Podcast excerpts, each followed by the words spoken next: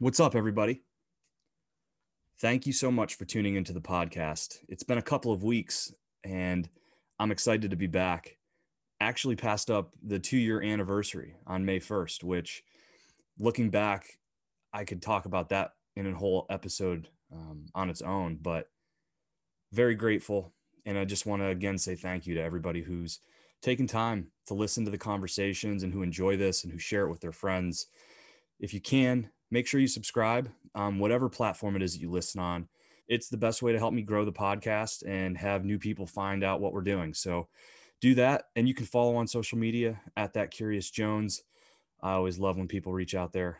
If I can uh, respond back, I definitely will. Um, funny other story. Uh, if you did listen to the last two episodes, there was uh, a noticeable difference in the audio. Um, and I couldn't figure out what was wrong. Um, I recorded a second time and it was like, man, what's up?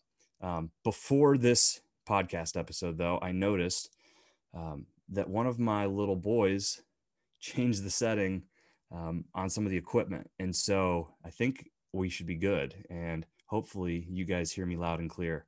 But uh, this episode today was a conversation that I've been wanting to have for a while. Um, my guest is a former guest of the show.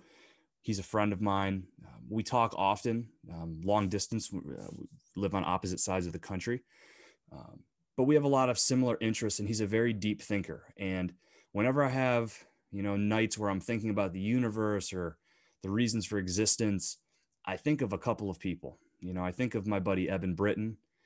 I've had a lot of great conversations with him about stuff like that. And then I think about my buddy Lucas, who he challenges the way that I think and and right when I always feel like I have everything maybe figured out, he comes and hits me with something that reminds me that I don't have a clue.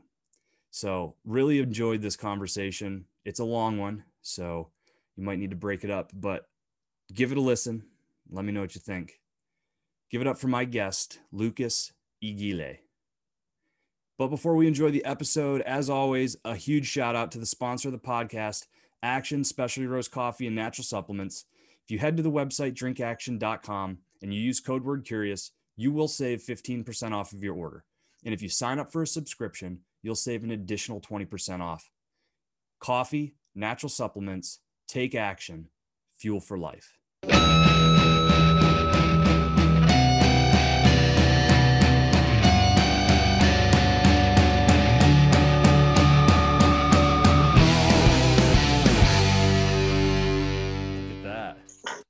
Finally, here you go. That was the great reset. Dude, Everything right? works again. Fantastic. That's all you need. Shut That's it down. right. Start it again. Dude, it's uh what a what a metaphor, huh? I know, right? It's good to see you. weird one though. Yeah, good to see you, man. How you been? I'm doing well. It's Yeah. uh it's been a lot happening since the last time I think we spoke face to face like this, or I guess quasi face to face. Yeah, 'cause you had a kid and everything, right? I Well, have another yeah. one. Yeah, number Wow, two. Congrats. Thank you. Yeah, he's coming up. He'll be a year this August. So Wow, already? yeah, dude, like it's Jeez. crazy. Uh, it's uh, I don't know. how- It's like with Mother's Day, like the cliche and everything, but it's like I Mm. I look at my wife now so different compared to Really? yeah. And I mean, we had quite a history prior. Um, like we started dating, she was 18. We probably been together now 16 years. So Wow. yeah, we were engaged for almost seven years. Dude, you guys are like in the top percentile for like successive, like successful like marriages. I know, right? Like 16 kinda years is a lot. I know. I my parents got That's divorced when I was in college, so I mean, you Wow. figure they they went like the long road. They, they were up and down all the time. My parents, Yeah. my parents fought like a UFC sometimes, you know, but not. That's crazy. But it was like you know, even them like they lasted a long time. But to your point, I have friends that have been married for seven or eight months, and then they pulled the plug. It was like, yo, not not happening. Yeah, a year, two years is like, yeah. Yeah. But I guess it's indicative of the times, right? Everything's come and go. It is. Yeah. No, I think, and that's where I think my wife and I have like a, I don't know. We're, we're like an interesting match. She's so different than I am. Like, I'm the entrepreneurial, take every risk, just kind of wing it and like Yeah. to be out there. And she's very conservative. She's an accountant by trade. So she's like, Oh, you know, as you can kind of see how she like balances me out. I just, you know, she gives me a leash and then I get to go and enjoy myself. But at the end of the day, it's like I got to sit in front of the CFO when I come home and, you know, well, that's good though, man. Opposites attract, right? And you always need balance, yin and yang. yeah, no, for, for sure. You know, Yeah, we grew up that's different. probably why it's been 16 years. Yeah, it, uh, without a doubt. You know, she challenges me. It's like, and I was actually, I was going to tell you this. Like, out of all the people I talked to on the podcast, Hmm. you, you still like we've we've talked so much on here. We've text on Instagram. Yeah, You're just like this mysterious dude, though. Like, there's, and I, I know you do that somewhat deliberately. Like, I know that's a part of the mo. that's by it's just by it's not by design. I think it's by default. It's just I don't know. Yeah, I get. I've always I've always gotten that, but it's not by design. I'll tell you that. I'm glad I'm not the only person that's ever picked Yeah. up on that, but It just it just so happens to be the case. Yeah, and I, and I don't know if anybody listening that will be listening to this listen to the first one, but I mean, I, it goes back to like I got captivated by your Instagram feed. Like you have, and you're not as active anymore, which I got. I want to Yeah. dive into that and see if that actually. I know you take these. I'm actually breaks. thinking of taking a sabbatical today. Actually, really. funny enough. Yeah. Okay. Yeah, I want. I mean, do you notice? Let's just get to that then. Like when you do Sure. these breaks from social media, do you Hmm. do you feel like a noticeable difference? Does your battery recharge, or do you gain? Oh, absolutely, absolutely. Because it's it's like zooming out, right? Like when you're in it, when you're in the middle of something, it's hard to see it and see what's happening. But then you leave the room and you come back and you're like, "This is really odd what you people are doing here." You know what I mean? Mhm. So, yeah, because I'll just catch myself like I'll have things to do, and then I'll just be just just like everyone does, just mindlessly scrolling for no reason, and I'm like, "What am I doing?" And so I take these sabbaticals and I come back after like a month or two and I see everything with like fresh eyes and it just looks it looks so odd. Like I log on and it's like people posting their food and like random things. It's like this is a weird concept. Like you go out to eat, you take a photo of your food and then you show everyone else and you say, "Here's what I ate." And it's just like I don't know. It's really weird when you leave and come back. Like you see the the oddness and everything. Do you change or notice a change in your habits or behaviors on the platforms when you come back, and do they slowly kind of wither away? They do. They do. Which is so telling, right? I mean, it just you're It is, you're absolutely. actively taking steps daily, or you know, not daily, but like uh, it's probably what every six months, seven months.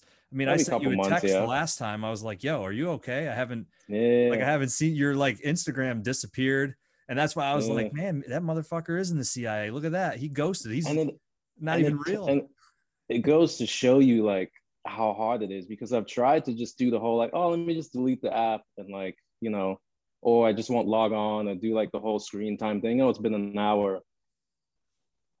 But if I don't get like deactivate my account and get rid of it to where I can't go to it, just muscle memory, I'll open it up and it's like, damn it, I did it again. I have an interesting thought on this, and I'd be curious to your perspective. Go for it. So, Go for it. like when you think about the rhythm that people get into with so it's, Mm. it's the validation thing right and it's the fear of missing out. Like I- you're scrolling through and a lot of times i don't know if you notice this i'll scroll through and i'm like i've seen all of this stuff because it's not chronological order. It shows you what it thinks you want to see but i'm like exactly. i've seen this same post from you know whoever 30 times. Every time i've refreshed i've logged in i've done a whole bunch of other things. So it i mean it's guiding you down this journey and Yeah. people get into the mindset of like i the insecurity of not knowing what's happening. And i feel like oh, when FOMO. you're away from it you have to be secure in who you are away from instagram. And a lot of people they aren't anything away from instagram. And so it's like that to me is the it's i don't think they i think they're exhausted. They're they have to be exhausted like living on there and and creating a fake facade Life. to like uh, uh, you can only do that for so long you know what i mean like uh, eventually life gets in the way and you notice the people that are really successful are the people who truly are just showing their lives and kind of like not curating this false existence but i, I get back Yeah. to that point about like the, being secure in yourself if you're not secure away from instagram you won't be able to take a break It's almost like having a um. It's like having a vice, right? Like if you drink or you smoke, there's like a tipping point of where you stop controlling it and it starts controlling you, Mm. right? And if you cross that line, then like you said, when you're living on the other side, you don't have control anymore, right? Like you know that's how you go from being a social drinker to alcoholic, right? Mhm. So I always try to bring myself back before I think I'm getting close to the line. Yeah. I don't know did if we talked about it when because we talked a little bit about social media, I think the last time. Yeah, I kind of had a change in how I presented myself. And that in and of itself was like a weight off of my shoulders and it made it easier to not give a shit about Instagram. Like whether it's Instagram or whatever platform, if you're putting out Yeah. this fake thing, you're cognizant that that's not real. So like you're like, oh shit, does does everybody looking at it realize this? You know, and fuck, I mean, people probably pass by, couldn't tell the difference. You know what I mean? But it's like you Yeah. know, so it's like glaring to you, right? And so then you're like, okay, the next thing you, you have to then go and create the next thing that lines up because you're doing this on purpose. So of course, has has to be crafted perfectly. And if you're like me, I'm like obsessive. So then that Yeah. becomes like a whole problem in and of itself. And so I stopped that. Like somebody, I don't even remember who told me, they're like, you like just be you. Like you've got a podcast, quit sharing these like edited photos that you're having people take of you, which I like Yeah. laugh at now, dude. It's fucking hysterical when I look back at it. Um, is my and tr- trust me, my brothers and close friends remind me like there's text strings where it's like, "Hey, look at Yeah. this cool fucking picture of you standing in front of a car that's not yours." Like, awesome.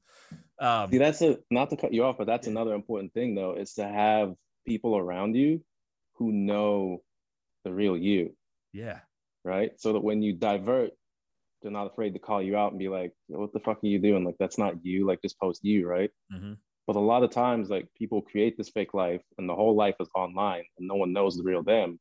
So it's just like this. They're just like in a hamster wheel, and there's no one there to tell them, like, dude, that's not you. Like, what are you doing, right? Like, it's just people online liking Mhm. stuff, getting that cheap dopamine, and you're like, oh yeah, they really like this. So let me just keep going, and then it's just yeah. You just Oh, steamroll. dude. People, I can see where it can go. I mean, I I got a taste of it, and to your point, I mean, thankfully, I do have people that are like, "Get the fuck out of here with that." yeah, you know and, and then it becomes so much easier because i'm truly just like my social media platform is a representation of me and that might be weird shit sometimes like my wife was telling me i was i was looking through your feed and there's something on there with like a baby attached to a bill an umbilical cord it was some strange um like i don't know like artificial reality thing where it took your face on a filter and turned it into uh, uh, some goofy ass. I don't know. Go look at my Instagram, people, if you're listening to this. It's back a couple months, but you'll see it. It's like a baby inside of a womb. yeah, Um, it was some sort of strange thing on Instagram filters. but- interesting. yeah, but I thought it was cool, and I matched it up with some Pink Floyd music. I was probably fucking stoned out of my mind, but it was who I was in the moment. And in the past, Yeah. my point to all of that is I would have never shared that, even if that's what I was feeling in the moment Mm, and it was not gratifying you know it was Yeah. very empty so for all of that I mean, it's much easier to be yourself than it is to play a character, right? yes like at the end of the day it's way less energy because when you're playing the character in this fake whatever reality that you've created it's all conscious thoughts that you have to use right? So like you said you got to plan out every step all right? So what is this character that i've created? What does he do? What would he be having for lunch? How would he speak? What would he post? What filter would he use right? You got to Mm. it's really tiring mentally to keep it up but if it's just you you know a vast majority of the things you do are just autopilot so right, it's just whatever. I do this i do that. Do you think that's the existence that somebody like will smith lives in I don't know, dude. Will Smith seems like his, his life's interesting right now, to say the least. Very much so.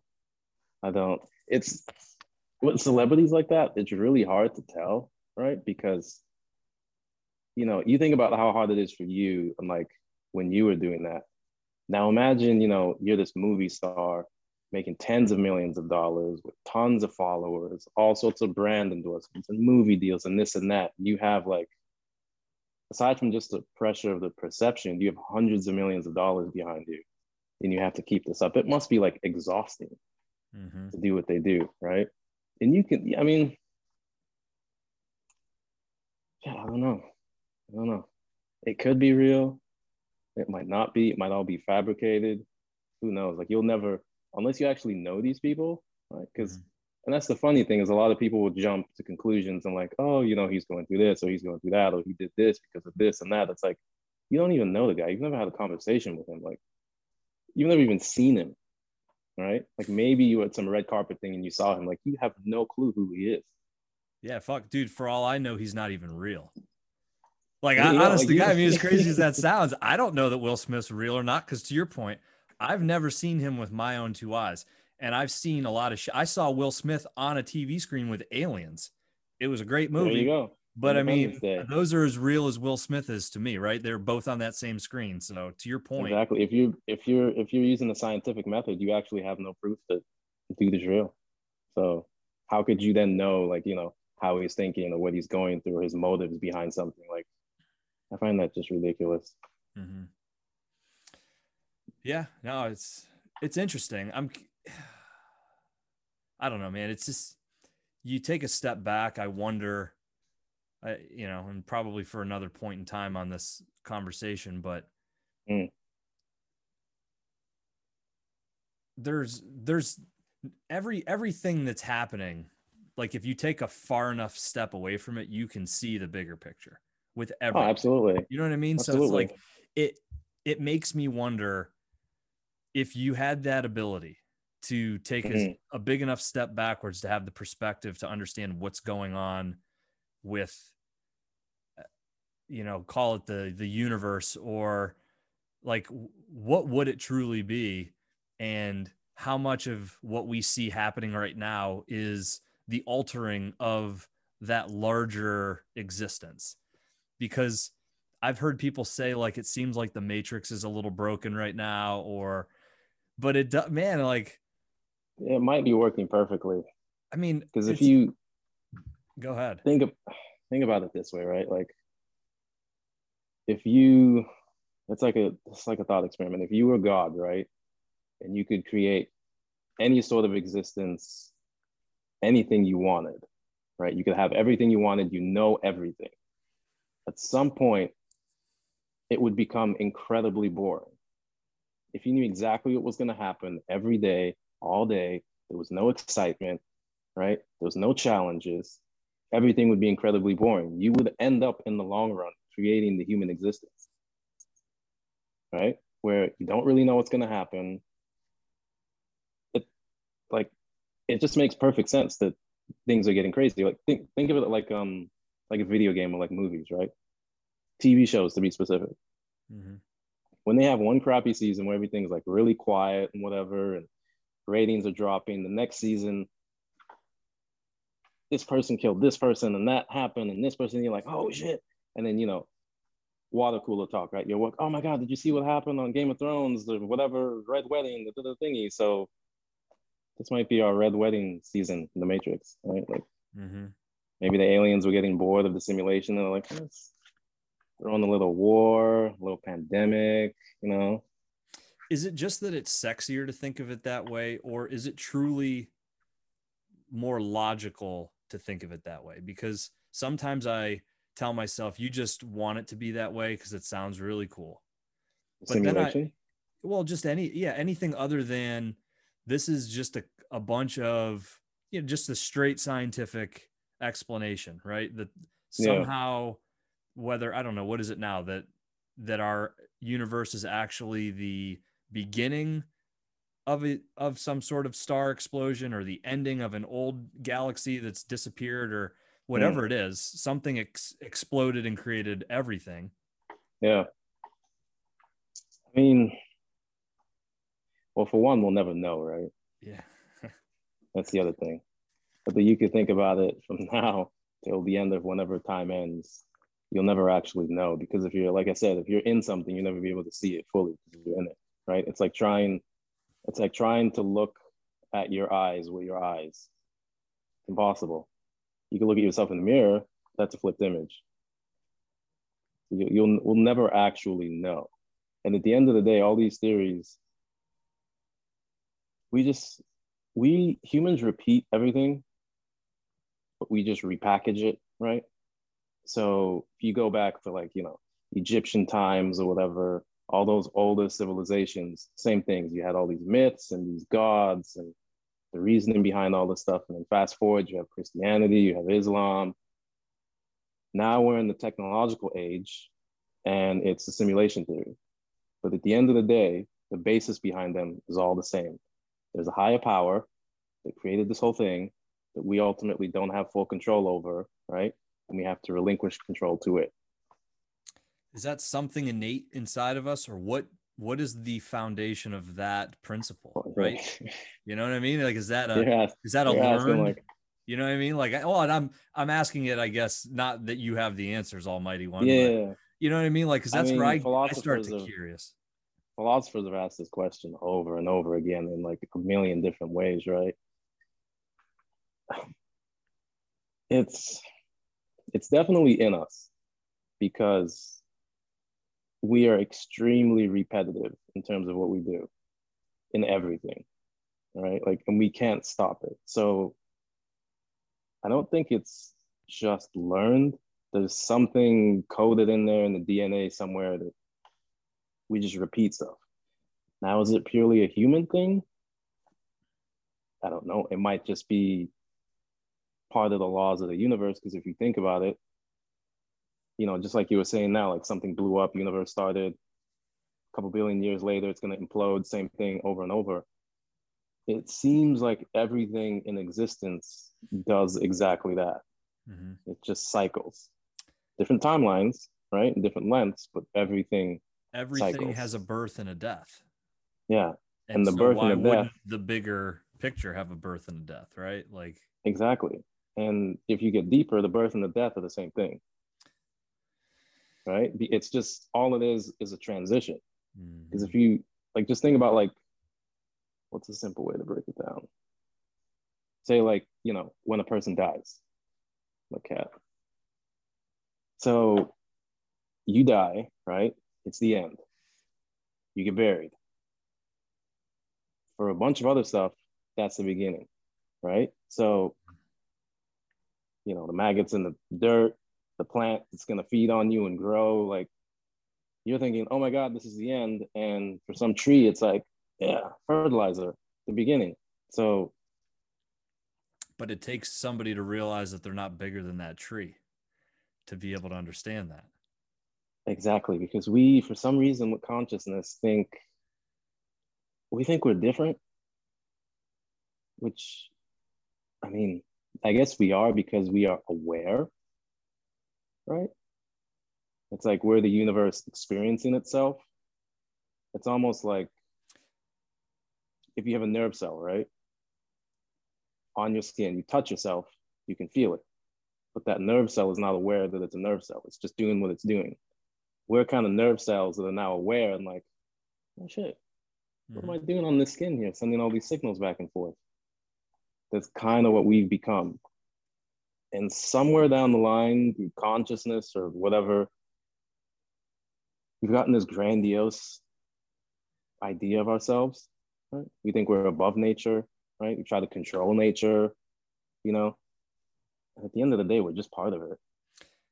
Well, and I think we're we ignorantly assume that our ability to communicate with each other and that yeah. something can't communicate so other things can't really communicate with us means that we're inferior but go stand at a arboretum and listen to a bunch of birds communicating with each other and tell me that you understand what the hell they're telling you because they're talking right it's like yeah, yeah i've been on the street and heard the birds kind of going nuts and then shit happens or storm like I know, right? There's an innate communication that we're not tapped into. So they could be saying the same thing like, look at these assholes. Like, we're up here intaking all of this information and communicating, Absolutely. and they they can't even take in that information and they can't understand what we're saying. In that moment, even, we're the ignorant ones, right? It's like even when you think of like plants and trees, like like fungi, mycelium, hmm. like the internet of the earth it talks to like they all talk to each other underground, right? Like way more complex ways than we communicate. I almost so, said, do you think that arrogance is earned? But I'm going to take that back because that's a pretty ignorant thing to say because it's literally the epitome of it. Like it's it's only it only is justified if you believe that all of those things are the most important things and then it's like oh well it's obviously the right way and the the obvious way but again I mean, we it's weird right because there's one school of thought where it's like humans are special you know god created us in his image center of the universe and then there's another school of thought where it's like we're you know on this tiny rock in this unimportant solar system, we're completely not special. Whereas I feel like the truth is somewhere in between because, as far as we can tell, for quite some distance, there's nothing else except us. Mm-hmm. Like, it is definitely, definitely nothing intelligent as it's we know it. Creepy, like, so it's like there is there is some specialty to being human. There is, but right? I did a lot of yard work this weekend. Yeah. At least Sunday. Got some yard work done. I by the way, thank you for the compliments on the mustache. I did have to shave it off. I, I, I should have kept it. I wasn't even thinking, but um, funny story. I some people shaving. some people can pull it off, man. You know, I haven't shaved. This is as bare skinned as my face has been in a very long time. Usually have mm. like a little bit of scruff, kind of like you going on. Yeah. Not, not even quite as as thick, but I grew it out a little it. bit. And um, I woke up Saturday morning and I shaved my face with uh, my clippers, and the attachment was switched, and it like took it down to the oh, skin. I've, and I was I've like, done that. I've done that before. Oh shit! And I was like, I don't know if I want to commit to like a full shaven face, and maybe I have fun with this until it grows yeah. out a little bit. So I just left the mustache and. No, you kind of pulled it off. I'm not gonna lie yeah, it was it was definitely good. And I don't, I'm kind of disappointed now. I cut it off. I had some meetings today. I was like, I don't know if they'll appreciate the humor in this. And then after the fact, I was like, I definitely should have kept that. But yeah, no. Um, I think you I think you pulled it off. I'll appreciate it. Um, I w- there was something I was getting at before I diverted there to talk about my mustache. Um, something about yard work. You thought about something? Oh yeah. Yard work. Thank you, thank you. So we were talking just about existence, right? And mm. that there's nothing that's close, or at least, you know, when we look out into the universe, there's nothing that's close by. And I think yeah. it, it goes back to this thing of proximity that I think about because mm. I was doing a lot of yard work and I came across this baby turtle, a little painted box turtle in my front yard. Okay. And there's like no water sources in my front yard, but there's a pond that's like way, way out back. And mm. obviously, relative, it's still nowhere near the distance from Earth to what we've seen. But it got yeah. me thinking about like this turtle is like so far away and there's so much that it's like not seeing or could say like oh i deer don't exist i've never seen a deer you know or kangaroos don't exist. I mean, there you go, right? That fucking turtle could have walked to California and been like, fucking kangaroos aren't real. I yeah. can't see them, right? Well, you could, wouldn't even be able to fathom the thought of what a kangaroo is. Or I'll take it even with. a step further, right? Like th- this cool Bob Ross bobblehead doll is made up mm. of atoms, right? Electrons, neutrons, protons, protons. and they are as far away from my car in my garage right now as yeah. we are away from like Pluto relatively. Exactly. And maybe maybe not. Maybe this is where my ignorance is. Maybe it's so far away. But my point being is like we don't see shit but we might be like an inch on the 9 million yard ruler so to speak right? And it's like it's just yeah we fall into the blip where nothing was happening. Yeah that is entirely possible right? And that goes back to the whole we don't even know what we don't know. Yeah. So it's not even that like oh i don't know about x y and z. It's like i don't even know what i don't know mm. right? Like if we haven't even crossed that hurdle first right? It's like this might not be the only universe. It could be multiverse. It could be infinite. We have no clue. So it's perfect transition because I, I wanted to ask you Go do you it. think do you think someone like Elon Musk knows? Do you think someone like that who's gonna theory. you know what I mean? like that he's actually got it he's got it figured out whether he's an alien or he's just do you think maybe he's formed a hypothesis about the future of civilization and that he's actually maybe more accurate on what that is and hence his driven motivation? Or is this clearly just another example of a Richard Branson type of guy who's got a lot of money and a big imagination and he's acting out that? I think he's just a kid that never lost his wonder and just has that personality that can just apply itself, right? I really think that's all that is. Because if, I mean, I always used to say, like, to change, to do great things, it's not just about being smart. You also have to be really, really stubborn. Mm. Right. And I use like Einstein as an example. A bunch of people told Einstein he had no idea what he was talking about, right? He was tons of trouble in school, always questioning professors. But the underlying thing was that he was incredibly stubborn. So he kept on with it, kept on with his ideas. And fast forward, you know, you get theory of relativity equals mc squared, blah, blah, blah. Here we are. If he had like a passive, if he was kind of passive, right? And the first couple times a teacher or professor yelled at him and said, sit down, you don't know what you're talking about, just read for the test.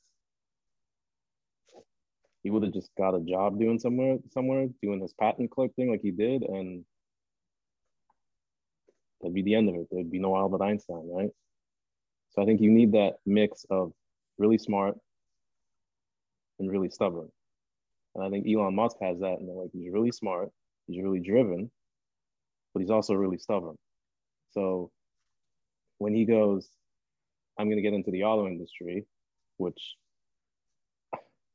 if you think about how insane it is to have a startup and that is like new companies don't come into the it's not like every year you hear oh hey there's this new car brand they make this it's like oh and challenge the conventional way that cars have been i mean there's a good old boys club there and even though ford oh, competes oh, yeah. with gm the same suppliers are you know selling to both of them and it's all connected and i'm sure the ceos of both of those companies are getting Absolutely. back end dollars for you know su- supporting that supplier so. and not only that like who consumers know these things from when like from when we were all born there was mercedes bmw toyota all these things existed like we almost just see them as the same way we see everything else in the world like they've just always been there mm. right? Like there's never a time when we were alive there wasn't a Mercedes.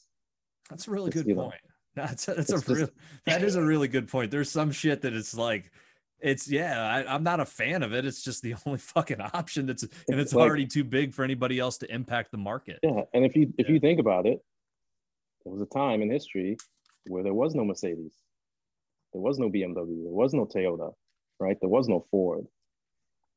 So that's that's not an easy industry to break into and not only break into it, but break into it with a completely different product, right? Electric cars. People aren't even into that. And now all of a sudden now they have like this cult following. And then he does that. And then he goes into SpaceX, literally an industry only like the only participants are like massive world governments. There's no private space industry, right? It's like NASA, the Russian space program, the European space program. Like that's about it. And like India, I think like four or five places. And he goes in there and is like, I'm gonna start building rockets. Like, can you imagine like the meetings he'd go into? It's like, oh, what are you trying to do? I want to build rockets. Like, what? You want to do what NASA does? Yeah, I want to do what NASA does at a fraction of the cost. Like, are you crazy? Mm. And you have to be crazy, and he's done it, right? So, mm-hmm. at the end of the day, I think he's just like like the same way kids stare up at the stars and wonder what's there. And oh, I wish I could go here. I wish I could go there. He's just crazy enough that he's like, I'll give it a shot. I'm gonna try to go to Mars. Yeah, I I see that. It makes me wonder though why the projects that he's gone after mm. and did he will them into existence or did he like did he will i guess my point is he seems to be ahead of every trend like he yeah. like either he's very connected or he's very int- it's probably a combination of both i'm sure he knows a lot of things before we know it obviously absolutely but he seems like he's very intelligent on a different level. Like he's gathering data in the world. Like he's somehow able to read the mass population or at least the the feedback that that population's giving because to your point he dove into an industry that seemed like it would be suicide and he challenged the norm and it didn't look good for a while investors were all over him. He doubled down. Almost died a lot Dude, of times. Yeah, I mean, he he doubled down hard and was basically like, "I'm all in," and then it literally takes him to be the richest man in the world. And then he starts investing into rockets. And to your point, like, hey, I want to do it better than NASA and cheaper than NASA. And it was like, wow, big giant risk. You'd think it was crazy, and it turns out to be fantastic. And now he's contracted with the United States government and he's rejuvenating space travel. I mean, it's like, and now he buys Twitter. Like, yeah. Why would you buy Twitter? Like, oh, really? You're mad? You're going to drop $44 billion because of free speech? Like, to me, he either like has some messiah complex where he wants to save civilization and fly people to Mars and he sees Twitter as a a real ex- existential threat or there's maybe some other business decision. I don't know. Maybe I'm looking into it. Maybe he just I wants mean, access to data. I don't know. Right. It could be, it could be all of the above. It could be some of the above. It could be none of the above. At the end of the day, only he knows. Yeah, but I want to we'll know. Out. I want to know, Lucas. You'll find, you'll find out in due time. Do you you'll think we will? out? You'll find. Yeah. I mean, eventually, like, you know, once enough is revealed, you'll figure out exactly what it is he's trying to accomplish with it. Mm. Shit, he might not even know, right? Like he strikes me as a really calculating guy, but also someone who has kind of a fuck it. Okay. Okay, yeah. sure. Let's give it a shot. Like we'll figure it out as we go, right? Because a lot of these great entrepreneurs, like, very calculated, but they're also very like, let's just give it, let's just give this a shot and see like what's the worst that could happen, right? Mm-hmm. Like at the end of the day, if this goes horribly wrong, I can just sell it back to someone else, right? Like it's not, it's not like that's 44 billion down the drain. So I don't, I really do not know what his his motives are with it. It's just the thing I find hilarious is everyone's reaction to it. Like, I don't know what it is with humanity now, but everyone is an expert on everything. Mm. So during COVID, everyone was an infectious disease expert. And then COVID ended and the war started in Ukraine. And now everyone is like an international relations expert and Nostradamus. And now he's buying Twitter, and all of a sudden everyone is, you know, best friends with him and knows his exact motive. It's like, I mean, just the world just switches from like, I'm an expert in this to this. To, it's like, and no one knows anything right? Because the people who are actual experts know that they don't know, so they don't say anything, right? Like if you take like the war now, for instance, you go on Twitter, everyone has an opinion. Oh, Putin's doing it because of this, and there's this, and you know, you got the conspiracy theory all the way to the other end. And then you kind of look at the experts, or like people that know a little bit more than the average person, and the first thing they'll tell you is, "I don't really know," mm-hmm. right? But the guy who can't point out Ukraine or Russia on the map will tell you exactly the motives behind everything. It's like it's the same thing that's driving that fear of missing out, the insecurity. It's like people are talking about this, and I need to throw my name out there that I have knowledge about this, and it's misguided. I think I think it's also bigger than that, though. Yeah, I think it's not just FOMO in that case. I think it's a lot of people have a lot of anger now and nowhere to channel it. And they're just looking for things to be angry at, right? Mm-hmm. Their life sucks for one reason or the other. They're not happy with where they are. And every day is just to let me log on and see where and who I can blame this on, right? Gas prices are going up. Biden, right? Like everything in their life is someone else's fault and there's someone to be angry with. Oh, the Democrats did this. Other Republicans did this. Other Russians did this. Oh, it's the new world. It's just like people, I think just especially in the US, like the collective conscience is like angry. Mm-hmm. And I don't know why people are so angry. I don't know if it's that whole, you know, hard times, soft man, soft man, whatever, but yeah. Think a lot of people became, and I'll, I'll use the word reliant kind of broadly, but reliant mm. on the government, right? Whether it's yeah. financially in the in the hardest scenarios or for thought, for for mm, you know propaganda. for guidance, for support, for security, you know, and I think yeah.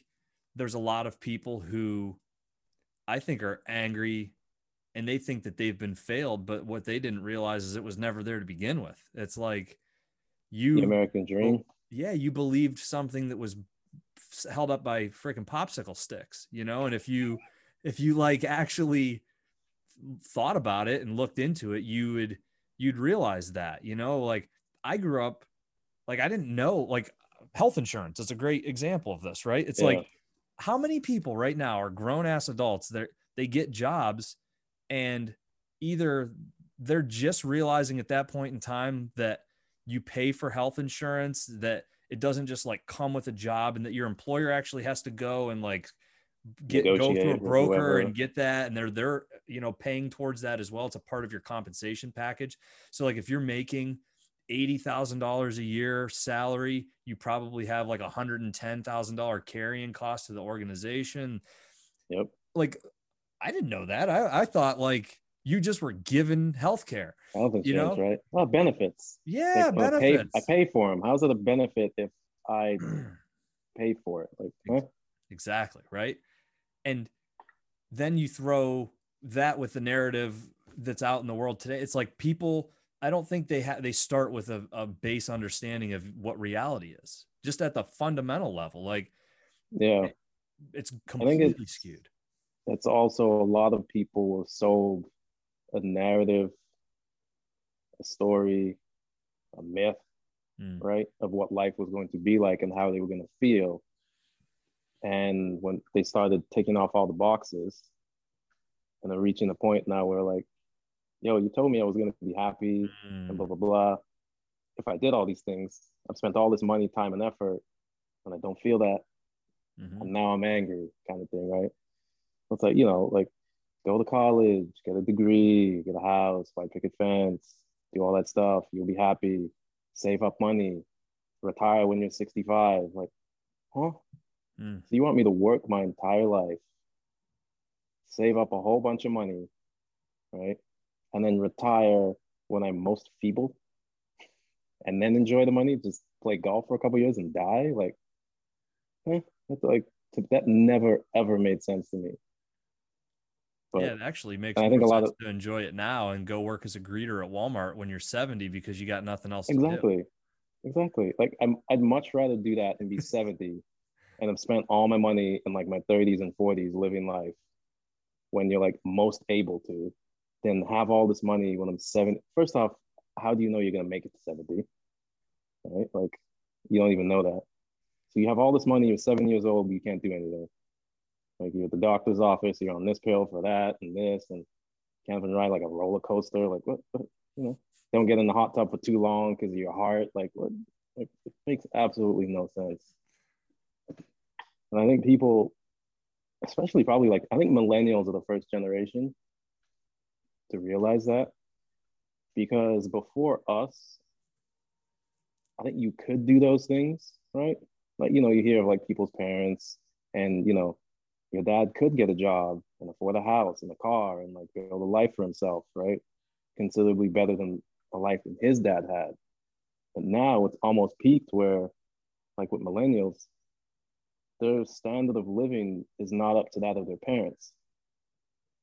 And then it's like, okay, so you made me do all this work, right? And it's supposed to get better by generation, but it's actually the same or worse. That's not how it's supposed to work, right? Like, like you said, why don't I just go be a greeter at Walmart? Like, why did I go take out 200 grand in student loans, mm-hmm. you know, to make 25 bucks an hour? That doesn't add up. I'm going to be paying this thing off for 20 years. The frustrating thing is that in order to break free of that, you have to look at things outside of what you're being taught. And like that, it, it's pretty sad that our system still is teaching things that lead to broken process and ultimately kind of like fragmented outcomes. There's no consistency. Like, hey, like how, go to every high school in the United States, and I'm, I'm not advocating that college or education is bad at all, but yeah. I mean, my youngest brother is a classic example of this. We talked about mm. it on here. He did not want to go to college. He was like, I, it's just not for me. I want to do something differently, maybe vocational, but I want to learn a skill. I want to learn a craft.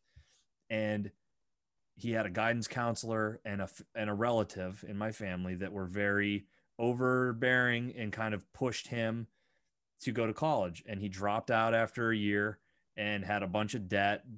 It made it difficult for him to then get into the next school because he had a poor history of things. It just kind of like compounded. That is an isolated scenario that yeah. is played out a thousand times over. Okay. Tens of thousands of times. Right. And every a large percentage, at least, call it 70% of those people are then going to take out loans that are subsidized by the government that they'll never be able to get off the hook for. Well, I guess unless we pass some sort of bill to do that, forgive it which all. is like a whole nother conversation, which is yeah. also way more complex than just like, I already paid my fucking loans back. What about me?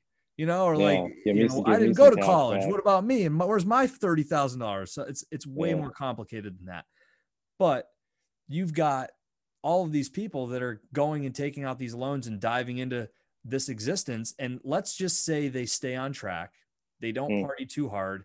They graduate in four, four and a half, five years, and they get their degree in communications or you know sport and rec management you know, and they come out with like $80,000 in debt and, you know, uh, interest rates that, and two of the three of the loans are probably going to get sold off to like eight different companies by the time you even, and it's like, wait, I owe more on it now, seven years after I graduated than I did. Like, yep. how do I have $90,000 in debt and I make 45 or $50,000 a year? Like, this isn't working.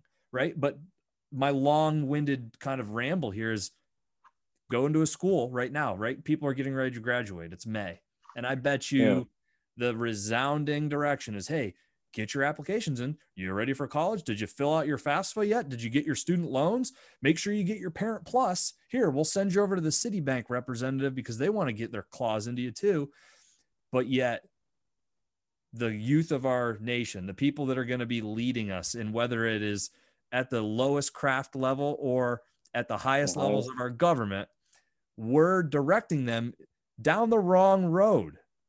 Like I don't understand that. It, eh, well, the the crazy thing the crazy thing about it is that the system itself, like the education system itself, is completely broken because all it does is teach people how to memorize and how to listen, mm-hmm. right?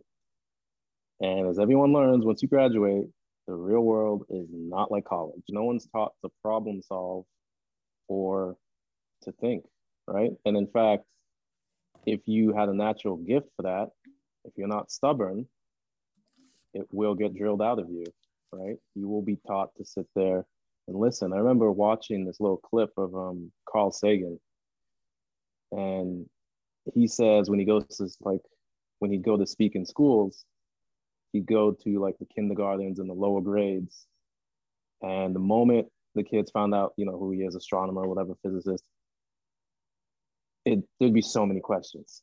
You know, how did the universe start? You know, all these like, just like the questions we're asking now, like, where's the energy? Who is God? What is this? What is that? And he's like, they're just so curious and they want to know all these things and have so many questions. And he's like, then he goes to speak to like the 11th graders, right? Like the guys that are getting ready to graduate and go to college. And he's like, something horrible has happened between first grade and 11th grade because they just sit there like robots.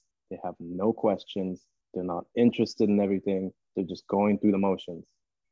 And that's just years of sit down, listen, memorize this so you can pass this test and makes it make it to the next level and just keep doing that. And people do that over and over and over again. By the time you're just, you're just a robot, right? Mm-hmm. But you're just another you're just another cog in the system and you don't know how to think for yourself you've lost that sense of wonder, right? You just accept whatever is told to you, and it's tiring, stressful. And then once you do get into the real world, any wonder that you had left is taken away because now you got the stress of paying bills and you got to pay rent and you got to catch up on your credit score and you have to do that. And there's all these things you have to do that you don't even have time to want, even if you wanted to. Like, you know, you try to have a conversation with someone and you know they're about to get evicted or something they don't give a fuck about the edge of the universe they're not going to have a place to live in a week like right like they don't care whether does this turtle know about the kangaroo or anything like they can't yeah it's just i have nowhere to sleep next week right like i don't care about e equals mc squared and whether there's aliens right and that's the problem is when you have a lot of people that are stressed and struggling not going to be that much innovation because people can't think. They're just trying to get to the next step, right? And then they're told also, right, that once you get to the next step, you'll be happy one day. There's that famous saying, one day I will be, one day. It's Like one day doesn't exist. There's Monday to Sunday. There's no one day, right? But it's that that hope. And just keeps hoping to get better, to get better and it never does. And then once they finally realize, shit, it's not getting better, then they're angry and they're on Twitter getting mad at Elon Musk for going to space and oh, he's wasting money. And it's like, do you think crazy. they're mad at the system or are they mad at themselves? Both. I think they're mad at the system for lying to them and they're mad at themselves for falling for it. I agree. Right? It's almost being it's almost like being in a toxic relationship and someone's like cheating on you and then they cheated on you numerous times.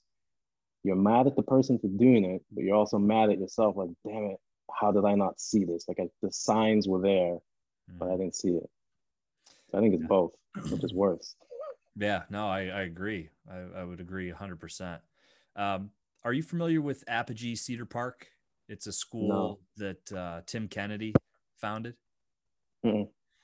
It's, um, you know, like a lot of people, I'm sure, like my wife and I'll, she'll send me these homes and be like, you know, she sent me one today down in uh, the Carolinas, and she's like, "We're moving." And I'm like, "Okay, yeah, sure, okay, exactly." like, did you did you come up with you know X amount of millions of dollars more than yeah, I knew we had? Because it's it's always like some ten million dollar pad. Yeah, my, yeah, my wife my wife does that. Oh my god, this is beautiful place, and so I'm like, oh yeah, yeah, fantastic, awesome.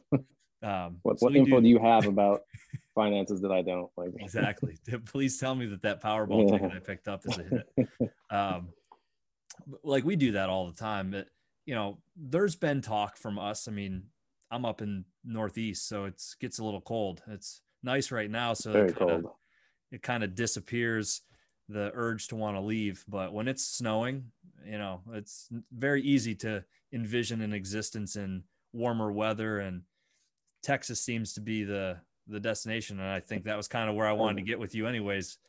But you know, everyone is going to Texas. Whether it's there or you know other places, with two little ones, my wife and I, I mean, it's like, hey, school is like eh, I think a lot of people want to bitch. They'll get on Facebook and they'll complain. They'll yeah. spend eight hours a day there typing about the school board and this and that. But it's like you put your kids there, you fucking send them, right? Like, yeah, at the end of the day, you don't have to send your kids. And I know that's easier said than done.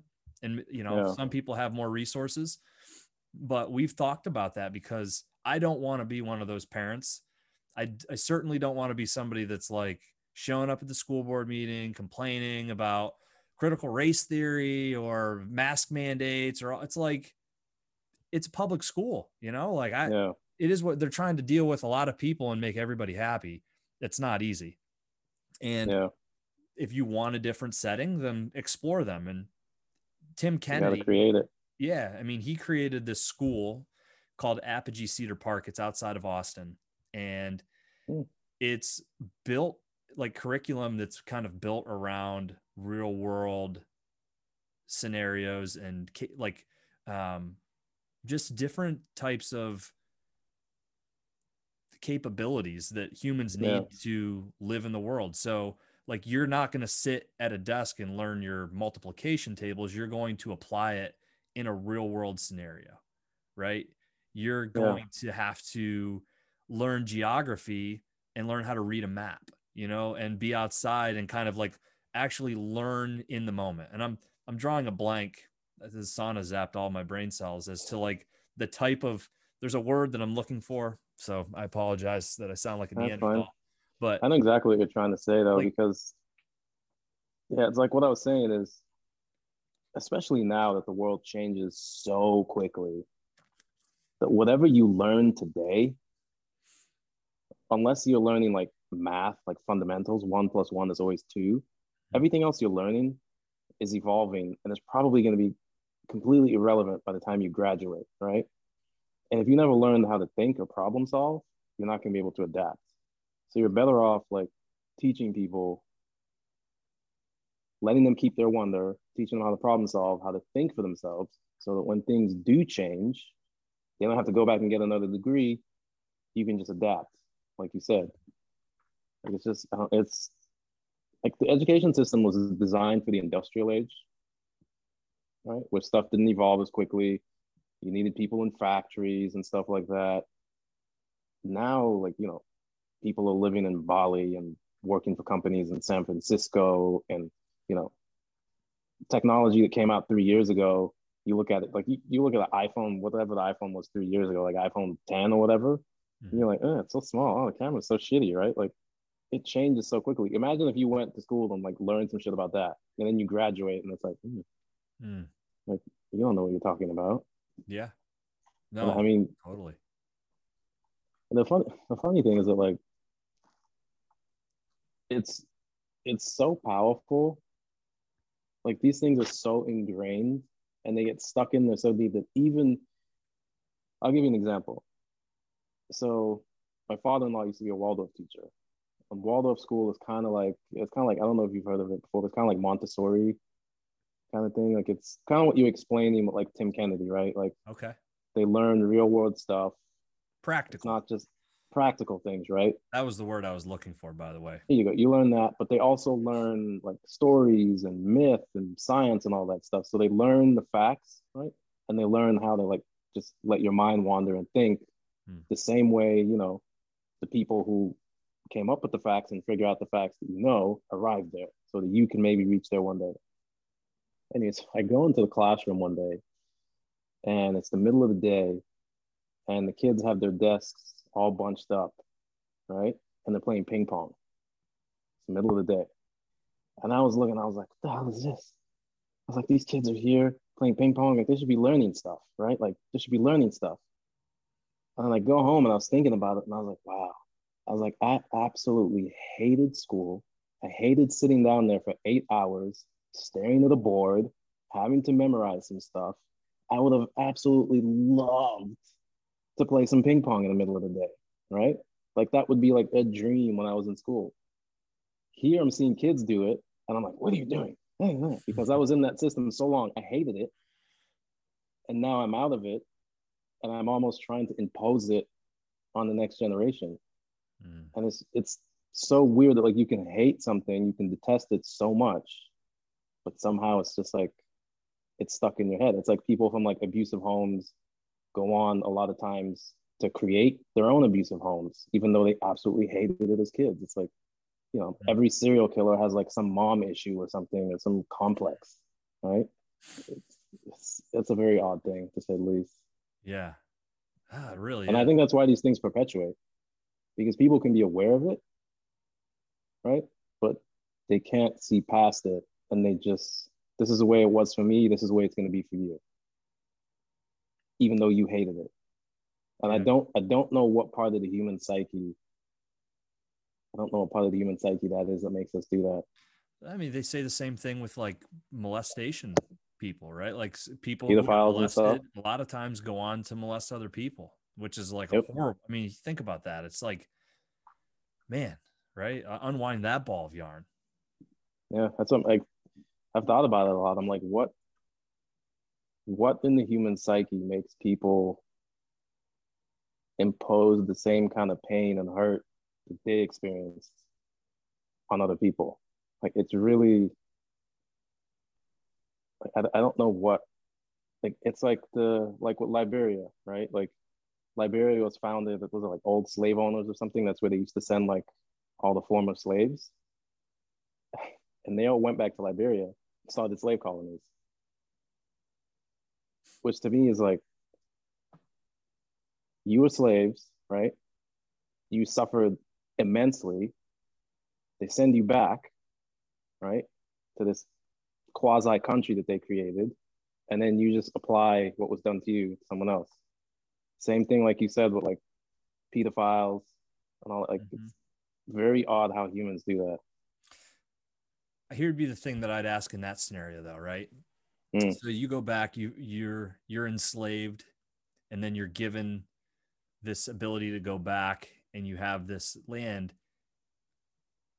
Is their act of enslaving a power thing where like we went from the bottom and now we have the control and like i, I get that you're still kind of like inflicting what you had but then from like a molestation standpoint to me that's even crazier because it's like you're not going I, I, mean maybe it is maybe it's the same thing now that i think maybe it's control right you felt like somebody had control over you and now you have you want to impose that, that is someone. the i guess that's the common theme right it's control you yeah. felt like somebody or not even that somebody had control, but that you didn't have control is probably more wanna... what it is, right? Like you didn't have control over something, and now you the only the only thing you know how to control is that somebody controlled you doing this, and so now that becomes how you can control somebody, which is filling the gap of what you feel is missing that you had no control. That's quite possible. Yeah, it'd be a fascinating question to ask, like a like a clinical psychologist or something. Do you know any? I'd love, I was just thinking, I'd love to talk with one. I was just for myself and for the podcast. I was just thinking about it, and I was like, it'd be fascinating to talk to like one of these FBI like profilers or something mm-hmm. who understand people like that and how they think, what makes them, what makes them that way. Yeah, I'm. uh I don't know. This is the human brain is, is scary. It is. Those when it, when it goes when it goes loose, it goes loose. oh, dude, right? it's. I I know a lot of people that have, you know, various levels of mental illness, and the mind is a, a tricky thing. I've had a neuroscientist on a couple of times. Oh, yeah, I saw some clips from that. I remember. Yeah, it's actually my jujitsu um, professor's brother.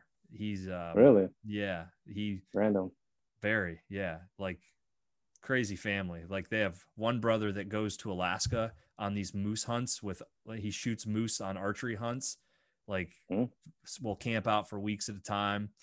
And uh, then the other brother who is uh, my jujitsu instructor, and then the brother that's a neuroscientist. Yeah, so kind they of must have interesting Thanksgiving conversations. Oh, dude, they have to. Like, right? It's very, very interesting family but like he's had some really cool things that he shared just about brain chemistry. He's um, more of a cell biologist, and he's his mm. specialty are brain cells and how they interact um, with each other and with substances. So he does a lot of research with uh, CBD and different. What's the best substance to take to connect yeah. more? Right. That's what I need to know. Uh, tell me about it. I just want to know what's going to make the most connections. I'll, I'll fucking, I'll mail you something. I'll tell you what, dude. Every once in a while, I feel like I get that connection. Um, yeah. Oh yeah, for sure. It's uh. Although again, that might be that might be a slippery slope because you might not want to connect too much. There might be certain regions that need to not talk to each other, right? Because yeah. everything, anything done in excess doesn't matter what it is. Water, you drink enough water, you'll kill yourself. Yeah, I it's probably overstated on here, but I uh I've I've kind of had an interesting reflection point with cannabis. I was on a really? bachelor. Yeah. I'll I know people are probably like, "Oh, he said this like 20 times," but I'll tell you the story. Um, the the brief overview. I went on a trip to Florida with some friends for a bachelor party, and one of the guys, who's, you know, like I've said it a bunch of times, like this group of guys was not like the crazy party type people um, mm. all professional. Like, you know, I have a high level of respect for them, their decision making, and everything. And one of them brought some edibles, and they were like 10 milligram edibles. And this dude took one edible and just got weird, man. Like, weird to the point where at first we were like, okay, that was strange. But then by the like middle of the night, we were like, okay, some, well, you got to send him back to the house because he's ruining this night for us. He's acting strange. He, you know, just not talking, saying weird shit. And uh, we ordered him an Uber, and he was like, "Please don't send me back by myself. I'll jump out of the car." Like saying, like, yeah. So if you, I mean, go listen to the episode because I had Dr. Mike Hart on before. Was yeah. actually the podcast episode before this one, and he was on. I gotta Rogan. go listen to that. Yeah, he was on Rogan talking. He actually debated Alex Berenson um, about cannabis mm. years back. So I had him on and I brought this up, and he gave some interesting insight as to potentially what could have been wrong. But dude, my friend, the next day he was like, dude, I, I literally was gonna. He was gonna jump off of a balcony at one point, and then he was gonna jump out of the vehicle. And when we finally went home, he was still thinking that. We had him in so the middle. He was like seat. suicidal. Yeah. And he said, not suicidal and like, hey, I want to kill myself, but he's like, my brain kept telling me the only way to not feel this is to jump out of the car or to jump off the balcony. And it, do you know what's crazy? Is Mike Hart, Dr. Hart, yeah. brought this up before I even said it to him that sometimes people will hate the feeling so much that like the like ending it shutting it off is like the only thing that makes them think that everything will be okay. Which Just end game. Yeah. When he said that, and I thought about that, it like definitely made me think twice about cannabis because I've never had that type of an experience before. And I'm well, like edibles are different though. Oh, dude, I know, but I've I mean he ate and I know they're different for everybody, but I mean I've crushed a 500 milligram Rice Krispie treat and hopped on an Jesus airplane Christ and like oh that must have been fun. I felt like i was sitting on the wing but i've never felt like hey i'm gonna i want to kill myself. And i think yeah. from what dr hart told me it's very very few and far between people having that type of a reaction but it's real. And if it's real to me it, does make me think like okay how many people well, are going to wander into a recreational cannabis facility here over the next 12 months and, and get jump off a bridge. Yeah, like and if it's one out of a thousand, it's still one out of a thousand. And it doesn't mean that we should make it illegal. But I don't think that it should be. My point was just like, I don't think it should be ignored. And we should talk about this because, you know, shit's real. I remember, I remember reading that THC had a connection to schizophrenia. Hmm and apparently people with a history of schizophrenia and stuff like that in their family hmm. probably shouldn't do THC because it can trigger that. And I I do remember in college, there was a guy. He was cousins with the dude who used to sell weed. Like the local, you know, like the local, you know, there's always that one guy in college, like the local, like college oh, yeah. dealer. Yeah. Anyways, so he didn't he didn't go to school with us. He always just used to come down, hang out for the weekends, and he was a totally normal dude. And then one weekend he comes down and he's just weird, like almost like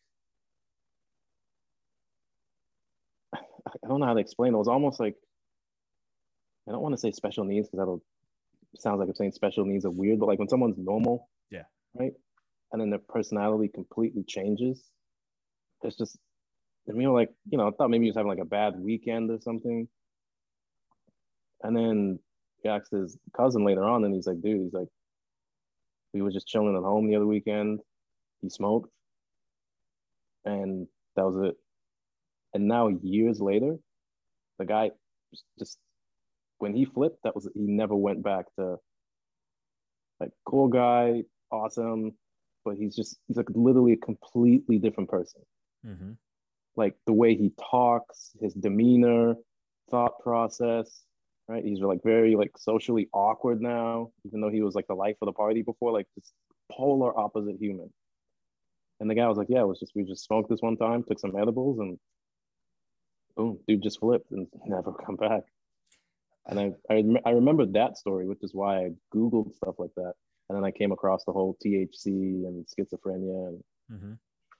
I watched a documentary years ago, mm. and initial and I think Rogan may have like um, narrated it. It was on Netflix, um, but one of the things they talked about was the correlation between schizophrenia and cannabis. And at at that point in time and up until recently i was of the mindset i like pushed back pretty hard. I'm like there's no evidence of it.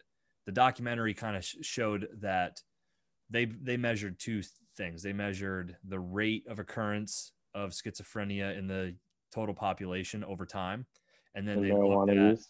the rate of consumption of cannabis over time and they did not see increases in schizophrenia along the points of time where increase in cannabis consumption. So their observation, observation, their their observation, yeah, right. Their observation was that cannabis was not correlated to schizophrenia. But mm. then what Dr. Hart told me is that since then, a lot of studies have shown that cannabis or THC does not cause schizophrenia, but that to your point, there's a lot of people who have schizophrenia or the traits or whatever. I don't know what the the correct terminology is, but they they have those characteristics in their persona, psychology, and smoking know. cannabis does bring that out in those people. But that it's not like you you may have had never had it rise up, I guess, or it could have happened later on from some other traumatic event or something.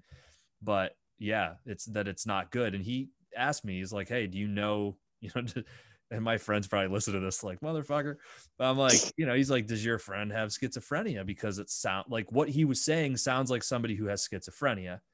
Yeah. But I'm like, no, yeah, like I've never, never would have ever thought that, you know? And he's like, uh, that's he's like take the stigma away from your brain that like your friend is some like psychopath. He's like you know schizophrenia yeah. is actually kind of something that's somewhat more common than i think people realize but he's like it could be that he never even knew he had it.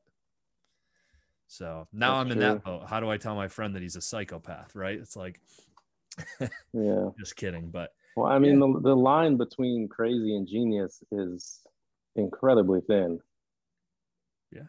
right? Like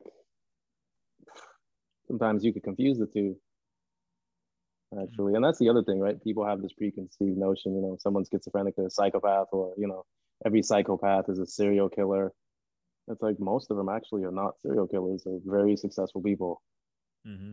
right like we have all these just notions well ask how many of those people that have that opinion about someone and ask them you know do they have fantasies, sexual fantasies that mm. they would want everybody to know about? And what would those say about them? You know, are they deviant? Are they horrible people? Like we all have things that go through our minds. it doesn't mean that we act. And that's it's really interesting, right? Because wow, now you got me thinking, right? If the purge existed. Yeah. I mean, and I'm speaking specifically, I have kids, right? So I'm like, yeah.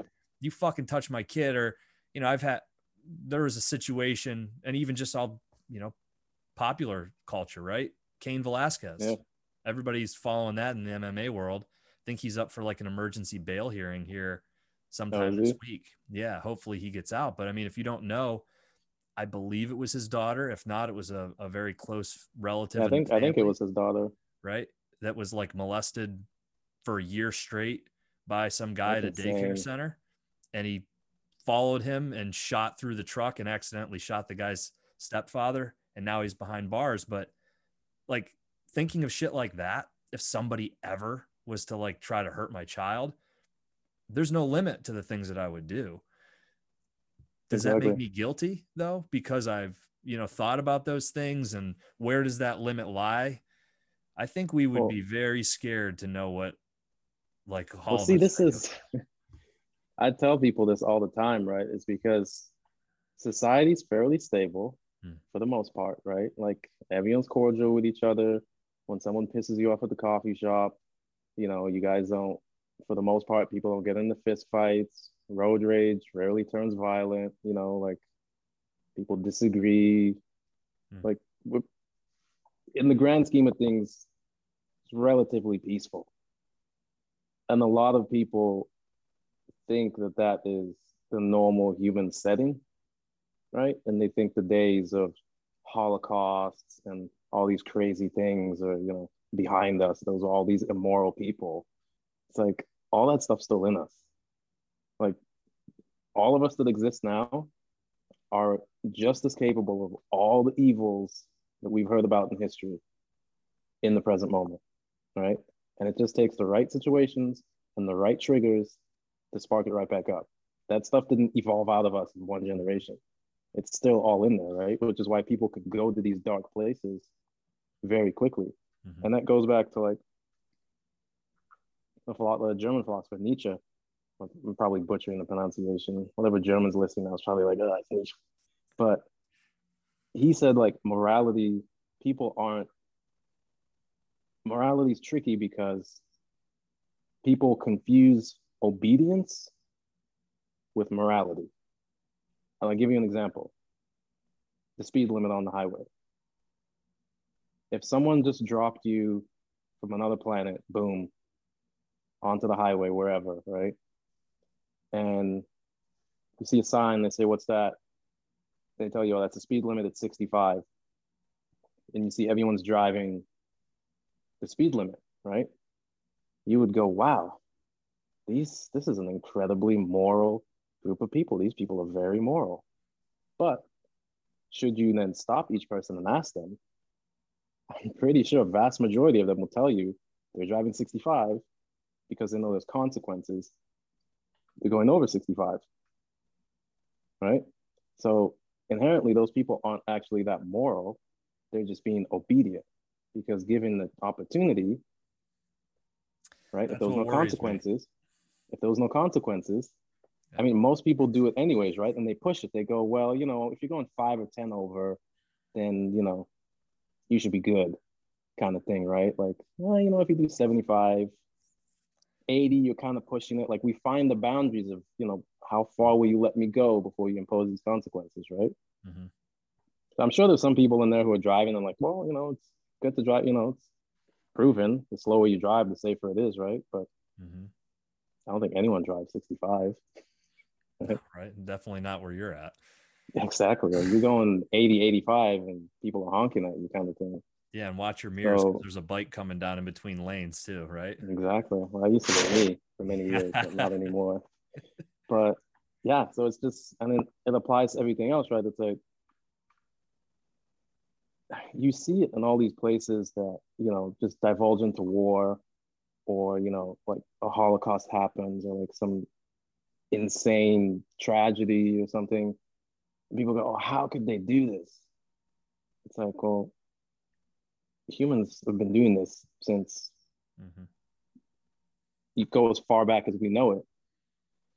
We've been doing this. We've gotten better at it, right? Because people have gotten comfortable. Society has imposed rules, laws, right? People aren't as threatened anymore. So the cost benefit thing is like, I don't really need to go out and do all this crazy stuff, you know, just order my food, chill at home. I'm safe, you're safe. It's kind of like a mutually assured, like you don't go crazy, I won't go crazy kind of How thing. long has it really been safe? You know, I mean? like that. That's the point, right? So it's like, okay, sa- relatively safe. I mean, I could argue that it's only been 70 years. I mean, yeah. you think about the world, like uh, spare Vietnam, that's all, in my opinion, manufactured war, you know, but like yeah. there was real existential threats with the world wars. You know, civilization could have ended in a number of different ways. So, I mean, if you look at it in that sense, it's been 70 years. Wow, that's a long time. I bet you could find a hundred very quickly examples of 70 year stretches of peace and happiness in between horrible catastrophes of mass casualty, right? So that, and if you go further and take it back even, you know, uh, 500 years, 600, I mean, it's like even a thousand years, like that's still a small subset. So, absolutely. I think we're just at a low point of action you know, and like, oh, it's just the natural reoccurrence. That's yeah. Yeah, that's why I I don't know, like I think people place too much faith in the humanity of humans, mm. right? I think ultimately most people are good. They don't want to do harm, right? Like people aren't born i mean some people are but most people are not born inherently evil because at the end of the day we are a social species. So mm-hmm. we're designed to make friends and talk with each other and you know because survival as a group is easier to do than the lone individual. But at the end of the day survival of the group also entails taking over from other groups. Mm-hmm right? Because we're only designed to have what groups of like 100, 150 is the max that a person can actually like know and associate and have relationships with. Mm-hmm. So beyond that, it's very hard to have empathy for other groups in a time of peace. Totally, you, people can do it, right? Because you have the headspace. You're not worried about your local group. You have the headspace to worry about something else. But when push comes to shove, and your safety is at stake, you're not going to care about the other one. It's going to be about me and my family and whoever's around me. And I don't care if we've been buddies for like 10 years or whatever. You have something I need. Right? You hear about that in the um there's a documentary about the the Holocaust in Rwanda in the 90s. And you hear these these people talking about like how they went and killed their neighbors, like people that they had known for generations, right? They've known people 10, 20 years, have lived next with them, you know, lived next to them, broke bread with them, kids or friends. And just with the propaganda and all the crazy shit that's being told to them, and that person's your enemy, and them getting dehumanized, they go out there and chop their heads off, right? Like in the most personal way, right? Like it's very, it's one thing to shoot someone, it's another thing to like, mm-hmm. like you have to really hate someone to like physically kill them. And so all that I think is still all that still lurks in mm. in humanity. I mean, you see it, right? Like how long has this Russia Ukraine war gone on? Two weeks into it, you start hearing about war crimes. Killing kids, raping women, like well, and and it then becomes a narrative and as opposed to I don't know how to explain what I'm trying to say, but it becomes news to report on instead mm-hmm. of something to do something about.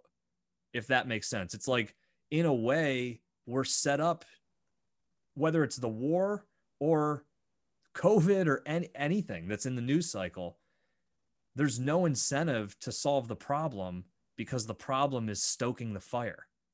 And so it's like, you know, let's not go over and solve the war crimes. Let's put Jake Tapper on it, it, to talk about yeah. it and fucking piss everybody off and get them to come back to the next segment because we've got two more people that are going to talk about it. And God, I hope this doesn't end because we've got more ads that we need to. Cl-. I mean, it's this big giant machine, and it doesn't matter if it's left or right. It's all feeding this innate understanding. And I think part of it is the understanding that shit has cycles and okay, we'll have to move.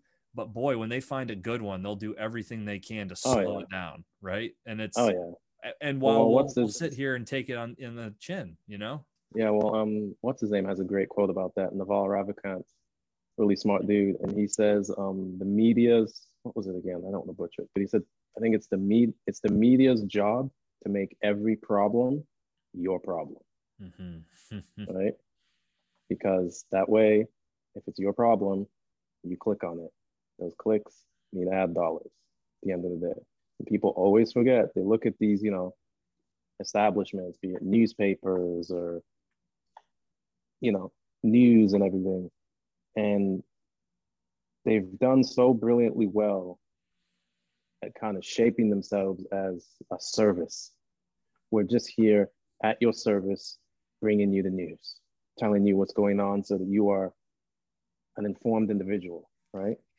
People forget these guys are there to make money, right? At the end of the day, they have shareholders, there's a boss, there's a CEO, there's a CFO, they want bonuses, right? There's employees.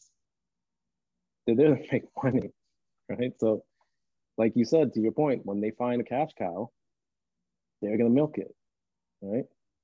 But people don't seem to realize this. And I think partly it's because when whenever this whole news thing did start, right? And you know, printing press kind of was born and all of that people didn't know how much they could get away with in terms of like making stuff up. Mm-hmm. So when they reported, you had like real investigative journalists, right? Like the guys that broke, what was the Nixon thing, Watergate or whatever. Mm-hmm. And they would report real news, still for profit and everything, but you got a lot more authentic stuff. Fast forward to now, and they're realizing, shit, we can just make up stuff. Like literally, we can just make up stuff. And as long as people click on it, even if it's proven to be wrong in 12 hours, it doesn't matter. You can't unclick it. We got that click. We sold those ads on to the next one, right? Mm-hmm. And especially in a society now where we consume everything so fast, both physical, mentally, everything just gets consumed so fast. There's no time to, you know, do some great investigative story or like really dig into an issue. It's just what what can we microwave need, right now? You need you need people to get behind that, right? That's the only way something like that gains traction. You can have a great investigative journalist, but if nobody's going to watch the segment and get invested in that, to your point, yeah. it's like, hey, yeah, that was great, but Will Smith smacked Chris Rock and boom, there you, you go. Know, his wife is putting him through hell, and he only did it because she's yeah. cheating on him, and he's got all this pent up anger. And it's like, hey, bro, got it. But do you recall what we were just talking about? Like, we're not exactly. done having the conversation that we're I mean, having. It's the same problem that plagues corporate America, right? And that's yeah. how we've ended up destroying industries in the US is because short-term goals took precedent over long-term goals, right? Mm-hmm. That's how the Chinese managed to catch up with us because they started playing the long game and we started playing the short game. Meaning, you know, if I'm manufacturing clothes or whatever, at the end of the day, if you're a CEO, especially if a publicly traded company, every quarter you got to report earnings, right? Shareholders want to see growth, they want to see money, they want to get paid their dividends, right? No one wants the stock price to drop. So if you come in there with some idea that's gonna like, you know, help you guys in two, three years, no one wants to hear that shit. I need this shit by June, right? So it's like, okay, how do we flip that quick? Boom, let's sell all the manufacturing to China and you know, let's outsource this and outsource that, and let's cut costs here, and let's dump this whatever in the ocean, and let's do this and that, which is great in the short run, right? Shareholders make money, looks good on the Nasdaq. Oop, you know, Dow Jones hit a new high. President, oh, economy is great. People are happy. You know, they're getting consumers happy. They're getting cheaper products. And now, fast forward 20 years, and everyone's like, all our jobs are in China the Chinese economy is massive now. Now they're buying up all our real estate. yeah, that zero interest for 36 months catches up to you, right? When shit's when exactly, shit's all at right? no cost. Yeah. and it's and it's the same thing. It's like one one's got to give, right? You wanted short, you wanted short term, you're giving up long term, right? They played the long term, so they're good now. We played short term, we were good, but now it's like, okay, mm-hmm. so that's the whole. It's, it's the same principle that applies to like news, right? Like you keep going for all these clickbaity stories, and you're just gonna have people that just they're just used to the used to the, the quick cycle, and they don't appreciate a piece that took you know a year's work or two years work. And even if they do appreciate it, I mean, you see this with like Netflix documentaries and stuff, right? It will tr- like what was that one with the tiger guy? Can't remember. Tiger, yeah, Tiger King. Tiger King, right? Like they'll have these documentaries and you know all this work went into it all this money all this effort and it'll be everything that anyone talks about for a couple days and then that's it done right so if i'm there spending these dollars in this company and i'm getting judged every four months on how much money i'm bringing in am i going to spend 10 million bucks to develop some amazing documentary right that'll get us 10 million views in a weekend or am I just going to run Will Smith story and pay some pundits a couple grand to come talk about it for a couple hours and get 10 million views? Mm-hmm. Of course, I'm incentivized to run with Will Smith versus some documentary about something, right? Like, so yeah, that's one of the downsides of of capitalism, right? Incentives are great, but sometimes they produce not so in the long run, they don't produce the greatest results. Hmm. Managing at scale sounds like such a fun problem to have to deal with. I'm in ways like I don't know, man. I I was int- I I was eager to ask you some of these things because I'm like I think and we always think the moment we're in is like the most crucial moment ever, right? And then it's like you only knew it was right around the corner.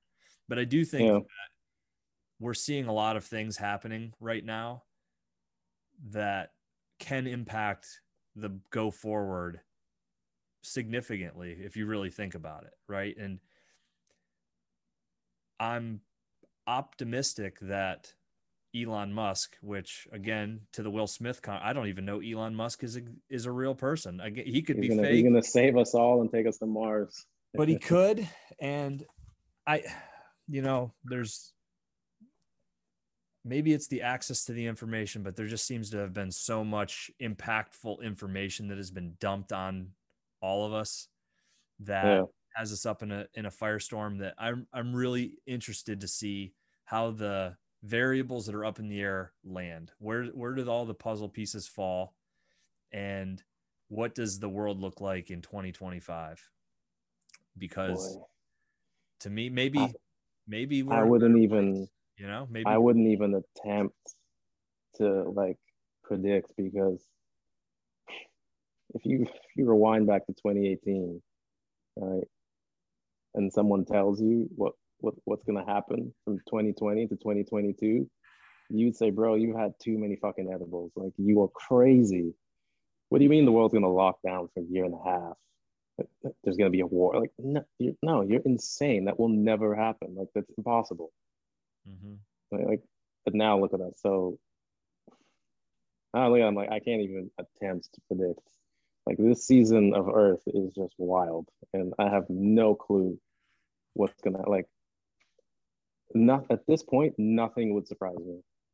Like I've reached the point where, like, if I woke up tomorrow, tomorrow, and they were like, "Yo, there's aliens. They landed in DC," you know, and they're invading, I'd be like, "All right, cool. There's aliens." Like, you know, it wouldn't even be like there's literally nothing that would surprise me. Like absolutely nothing. Everything is on the table now in my mind. Like well, you just started the new Netflix uh, short document, well, not even a documentary, just kind of a, an abbreviated series that we'll have to start called Earth, and that's all. It's, yeah, it's twelve episodes, and every episode there's no logic to it. It's just like, oh, like the guys at the grocery store, and like there's just random shit happen. There's a dinosaur outside because Elon decided to like create dinosaurs again and to bring one back. Yes. Like, I mean, because that's kind of the the direction that I almost feel like we're going. Like every it starts off with the things that are needed because that's what justifies yeah. us. Like, oh yeah,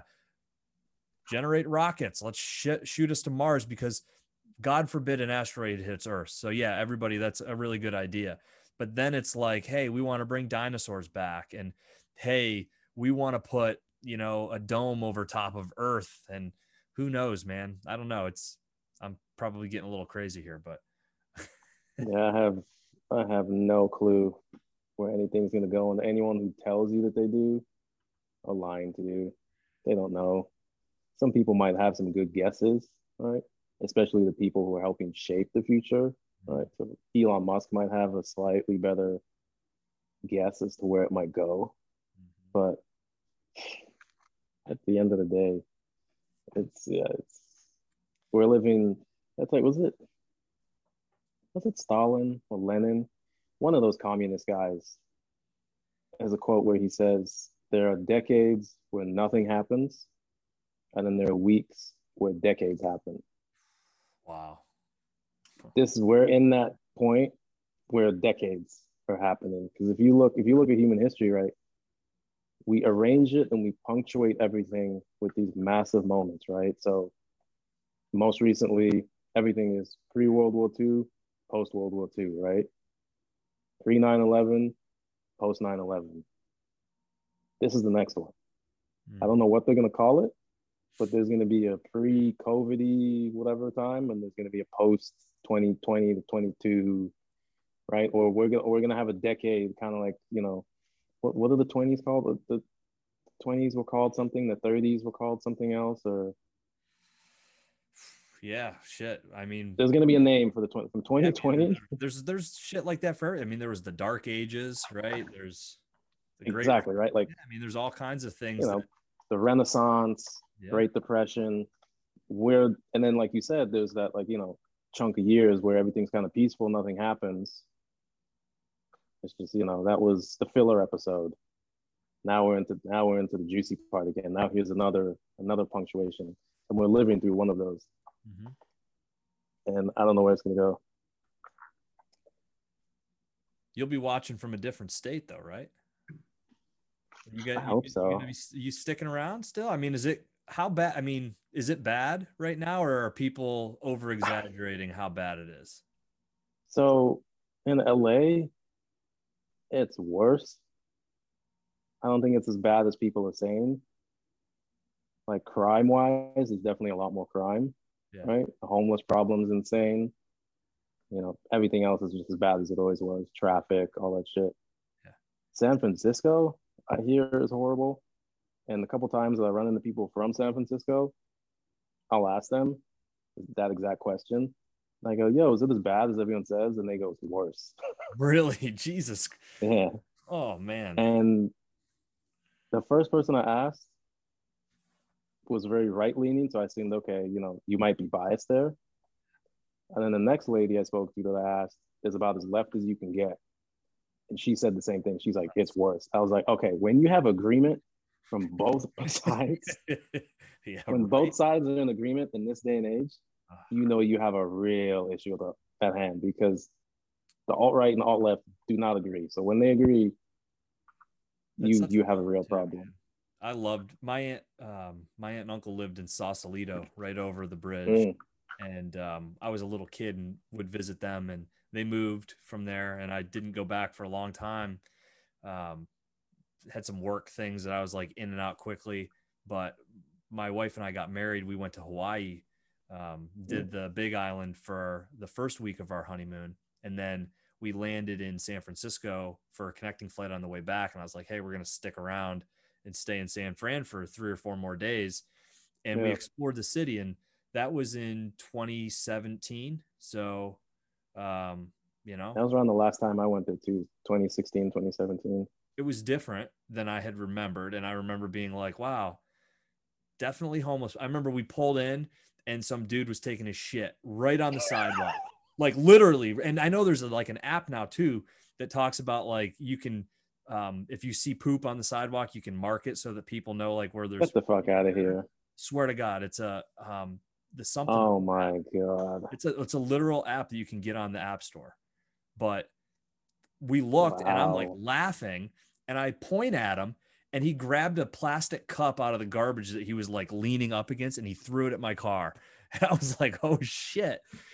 And it's like we went, we stayed at the JW downtown and we walked to dinner two nights. And you couldn't go uh, like a half a yeah, block. Apparently, apparently you don't walk anymore in San Francisco. Yeah, that was yeah, that was in 17, right? So yeah, apparently it's like they've scaled apparently it's way way worse now as far as like we're spoken to three or four people that live there and they're like yeah it's it's pretty gnarly. It's unreal too because you wouldn't think i mean i know the population of homeless is growing in la but why san francisco? That to me is something i didn't understand. Like it's not the most ideal temperature. Like you think of california that's true. Southern california. sucks man. I would not be fucking homeless in san francisco like I've been I've been in a nice hotel and thought the weather was shit. Like that's true. San Francisco is much colder than Southern California. San Diego is probably the perfect place to be homeless, dude. Yeah, right. 70 degrees year round. But yeah, I don't know exactly what the issue is in San Francisco. I know housing's a big issue, right? Because you know, with the whole Silicon Valley boom that drives up housing prices, but it's not that's what people always like to say. Oh, it's the housing crisis, but there's there has to be something else. And with San Francisco, I'm not quite sure. I've never actually really looked into it, but I'm not quite sure what the real. I know they have a drug problem that yeah. always contributes to it. I mean, I've so heard I don't know. people point to sorry, not to interrupt you. Um, yeah, a lot of people point to the the way you deal with people who are homeless, and I don't know if there's I've not seen any studies to know if there's any truth to this, but in theory, I can understand where it makes some sense. Where you have a lot of cities that have these very compassionate laws where they want to do the right thing, they want to help somebody who's down on their luck. And yeah. they go into it with this very, very like good hearted mentality that's never going to. Then you end up just enabling people, right? Yeah, it's like that's just not going to work. And unfortunately, there needs to be rules and there are going to be good people who are down on their luck that the rules are going to make their luck even worse or s- seem like it's worse. But yeah. it's all ultimately the only way that you're ever going to solve the problem is to like reinforce it because it grows if not. And i think that's where i think a lot of people point to it's like hey once you start implementing these policies where you're trying to help people? The problem seems to grow. So what, and then the problem is like when they have a policy that doesn't work because it's politics and the other side says, hey, it's not working, you're ruining it. Bingo. It's not a conversation where you go, okay, well, what do you think we could do to adjust it? They then double down on it, right? And then it just keeps getting worse and worse and worse, and they just keep and doubling down. Is pull it. Yep. Exactly. And then you pull it, and then it's a rug pull, and then it's worse again. So I think the problem is just like it's lack of dialogue. And I think California's issue now is one side is in control of everything. Yep. I think in a democracy, it's never good to have one side of the coin controlling everything, right? You need you need like you said in the last podcast, stuck me. You need friction, right? Yeah. You need a fine balance between one side and the other side to kind of keep everyone in check. Because now the whole state is just all blue, one sided. So there's no opposition. There's no one to say, hey, maybe let's go the other way, right? Like mm-hmm. they can just keep doubling down on everything. So I think that's that's I think that's the main issue with California is that there's no dialogue. It's just one side, and they just get to do whatever they want. And even though even though some things might come from a good place, if it's not working, there's no one to challenge it, right? There's just, mm-hmm. especially you know, because it's elections and we gotta look like we're doing something. So if I admit that I wasted ten billion dollars building homeless shelter that no one lives in, right? Or that it's not working, I'm not going to get reelected. So what do I do? I pour in another 10 billion to try to fix my initial problem mm. and claim that, you know, it's a, actually a separate, like, just, yeah. Oh, you, that goes to the same thing. Short-term goals, right? You got four years, you got to do something. If not, you're out of office. So instead yeah, of rolling back, double down. The communication, it's the problem with everything. It's the homeless problem. It's the problem with every problem that you see we are collective and maybe this is a perfect place to end it right it's like we're this collective group of individuals or consciousness or organisms, whatever you want to call us, right? Yeah. We are all the same thing. We, I mean, and we live in this pre constructed, to your point, is always here when we came here, right? It's like we're fitting into the jello mold. And it's gonna be here when we leave too. It sure will, you know. And so it's it's like um us. Yeah, like not not to cut you off, but like when people say, Oh, we're killing the planet or we're killing the earth. No, we're not. The earth's gonna be just fine. Like it survived way worse things than humans. There's been meteor strikes, ice ages. What we're killing are the conditions that support our existence. That's what we're killing. So the earth goes up by 10 degrees, we all die. The earth's gonna be just fine, right? Like once we're gone, everything's gonna be overgrown, life's gonna boom, and in a couple centuries, you won't even know we were ever here, right? So people get this whole notion that you know we're separate from Earth, like oh you're killing that thing. It's like no, you're killing the conditions for you. And I feel like that's what needs to be communicated more. With like, like it shouldn't even be about the talk. Shouldn't even be about like climate change. It should just be about pollution, right? And it should be about killing the Earth. It should be about killing the conditions. Like, hey, you like that nice weather in California? Mm-hmm. Well, that's what you're destroying. If you say you're killing the earth, it's like, what, what are you even saying? Yeah, you're okay. giving people on the opposite side a really juicy rebuttal to kind of like laugh at it and be like, oh, really? Exactly.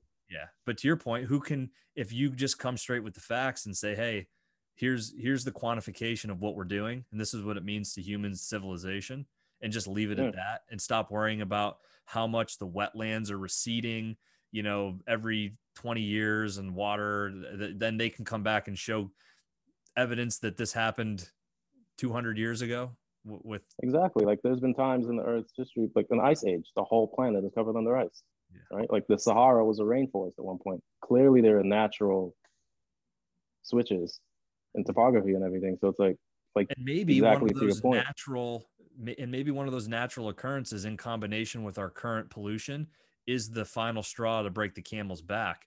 And that has more to do maybe with the natural occurrences, but regardless yeah. if it's natural or man made, it's still a reality that we have to face. And to your point, let's just put the conversation around how it impacts us and stop yeah. putting around to try to find the right way into the conversation for the specific group that we're talking to that day. Exactly. Yeah. But that'll never happen because, like you said, clicks. Yeah, well, we got to placate to people's feelings and emotions. I mean, that's that's where it comes. I mean, that's why if there's anything that I'll die on, it's I don't have a whole, maybe this is my wife's going to be like, of course, this is where he ends the podcast. I don't have a whole lot of time for bullshit. I'm just like, spare me the labor pains, show me the baby. I just want to know what I'm dealing with so that I can figure it out. And maybe that goes to the point of like, I don't want anybody directing me and saying this is how you should think, this is what you should do. I just want to know the facts so that I can make a decision. I'm not waiting for you to tell me. But yeah, it's like a card game. Don't sit there shuffling the deck and yeah. telling me, well, you know, if you get this hand, this is what it means. And if this hand shows up, it's like just deal the cards, let me see what it is, and I'll figure it out kind of thing. Yeah, I don't have time but, for for the crap. So for me, it's show it to me. Let's get rolling. But I don't know, man. I, I think I think they're going to show the card. They're to flip the cards over face up, anyways. Whether I don't think I'm going to even have the chance to ask. I think it's going to be presented to us, and hopefully so? we all. Yeah, I do. I think. I think there's a. I think there's a level of enlightenment that we're going to see in our lifetime. I hope so. That's not going to be the answers to everything, but I think it's going to illuminate enough. This is my optimistic thought. It's going to illuminate enough that we shift and course correct enough as humans but the thing that scares me is if that's the correct assumption, it's going to be something mm. pretty catastrophic that shakes us up because there's been a lot of really bad things that have happened that haven't uh, haven't done it. So my my fear is that it's going to be bad. I don't know what it something. is about me. Something tells me like you're not going to get out of this existence without seeing some something like big like that happen. I don't, you know what I mean? Like I don't know. Shit. Yeah. What like World War Three or something? I, I don't know if it's a war. I don't know if it's. It could be something that we don't even like. I don't know. The some insane quote plague like or something. Mothership comes down and just says, "Hey, here's here's to your point. We're gonna know things that we didn't know we didn't know." I think mm. it's the way that I'll explain that to maybe tie it back to what you said earlier. Oh, I'm excited. I hope it's some interesting shit. Mm-hmm. Provide for more things to talk about, right? At the end of the day. I hope so. Yeah. Many many a conversation to be had. I don't think you know, like when people say, oh, you know, they sit around, they don't have anything to talk about. If you can't find something to talk about in this day and age, you you must be an incredibly boring human. Like there's so much going on that you could, I don't know. It's it's I endless. I was talking about a baby painted box turtle not knowing that he might be a kangaroo. I mean, I don't I don't even know. And to your yeah, point, you that's, how, that's how I know you've been doing mushrooms. uh, did you watch the fights this weekend? Yeah, yeah, yeah. I watch. I always watch all the all the the pay per view cards. Yeah, yeah. That um that knockout, Jesus Christ, Tony Ferguson, dude. I saw that and I was like, yo, that guy might be dead. That was and I think, and I think even like the broadcast team wasn't sure because they didn't replay that. They waited until like it was like, okay, is he is he okay? Like he's not going to the hospital right away. And when you look at him afterwards, he didn't know where he was. Dude, I was. I've had, I've had concussions before, so I know exactly what it feels like. Mm-hmm. And you don't know, like you're not aware of what day it is. Might not even remember your name and that like he was just kind of standing there, and you could tell this dude had no clue where he yeah. was. He I don't think he, to your point, I don't think he even knew he was a human. Yes. I think he was like, "What? What is this that I'm in?" There's a really interesting clip. Um, he's walking. They're they're walking him, I should say. Yeah. From the cage, and Chuck Liddell was like in the front row, and stands up and like stops him and grabs him to hug him and tells him something in his ear the look on Tony's face as like you can it's like not the look you would expect to see on someone's face when someone's talking to them. It was just like blank and emotionless. And to your point, I I saw that and just was like, I don't think he's ever going to be the same again. I think when you black out that long, because I blacked out for a couple minutes, it takes a couple minutes for your brain to restart. Like I remember blacking out, and it took like I had a motorcycle accident, and then I get woken up by paramedics, and they're like, you know, you've been in a motorcycle accident, don't move. Like, what's your name? Tell them my name. They're like, do you know where you are? I'm like, nope. What day is it? Don't know. Do you know how you got here? No idea. How old are you? Mm-hmm. I couldn't even remember. Like, I knew nothing. All I remembered was my name, and that was it. And then, like, 10 minutes later, it was like, oh, oh, yeah, I remember how old I am. I know where I am. Like they like slowly started to reboot. So to your point, I think he was in that he was conscious, but he was in that rebooting phase and he had no clue. So Chuck Liddell's talking to him and he's probably like, What are you saying? Who like, is this? I don't guy? even know who is this guy? Where am I? What are all these bright lights? Why are there people yelling? Like he just looked like shocked, like the hell is going on? And then you got Michael Chandler doing backflips on the yeah, just over and over. I'm just like, what? What the hell is going on with this? My wife's like, is he? He just did four backflips in the ring. I'm like, oh, just over and over and over again. Yeah, that was that was a weird card. That was like crappy fight, really good fight, mm-hmm. crappy fight, really good fight. But yeah, Oliveira's a beast though. Dude, I don't see anybody stopping him. I really all. want to see him, him and Islam. By far, I think that's, that's the one. Because everyone, everyone would have loved to see him versus Khabib, because obviously, you know, jujitsu wrestling thing. And I think the closest we're gonna get to that is Islam. So I don't want to see him fight anyone. Like I just want to see him, Islam, because you could tell, like in that fight, which is really smart of him, is when he would get hit and he's a little dazed, he would drop to the ground. Yeah. Right. And because he knows he's not going to engage him on the ground, that gives him a couple seconds to kind of, you know, gather himself and get back to it. So I'd love to see him fight like in Islam, who's very comfortable on the ground and likes to wrestle. Mm-hmm. To whereas if you drop down, like, oh, I'm gonna thingy, he could pounce, right? Like I always love to see like the jujitsu versus wrestling thing. I find it so I find it so fascinating. It's a interesting story too with him and how his whole mentality changed ever since his daughter was born. And it's like I having kids, I understand that now, but I I don't think unless you've been in that position, like you can get it, but there's just something you don't that quite happens. get it. Yeah, when it just happens, it's like okay, no, I I totally get that, but it's yeah. Not everybody I mean, can, can cap into that though either, right? A lot of people have kids, and it's a distraction. Well, yeah, you know. I mean, that goes to show you how much like just sports existence in general is very very mental, right? Like you can have all the physical tools, but if you're not set up there, it's just it's not going to pan out, right?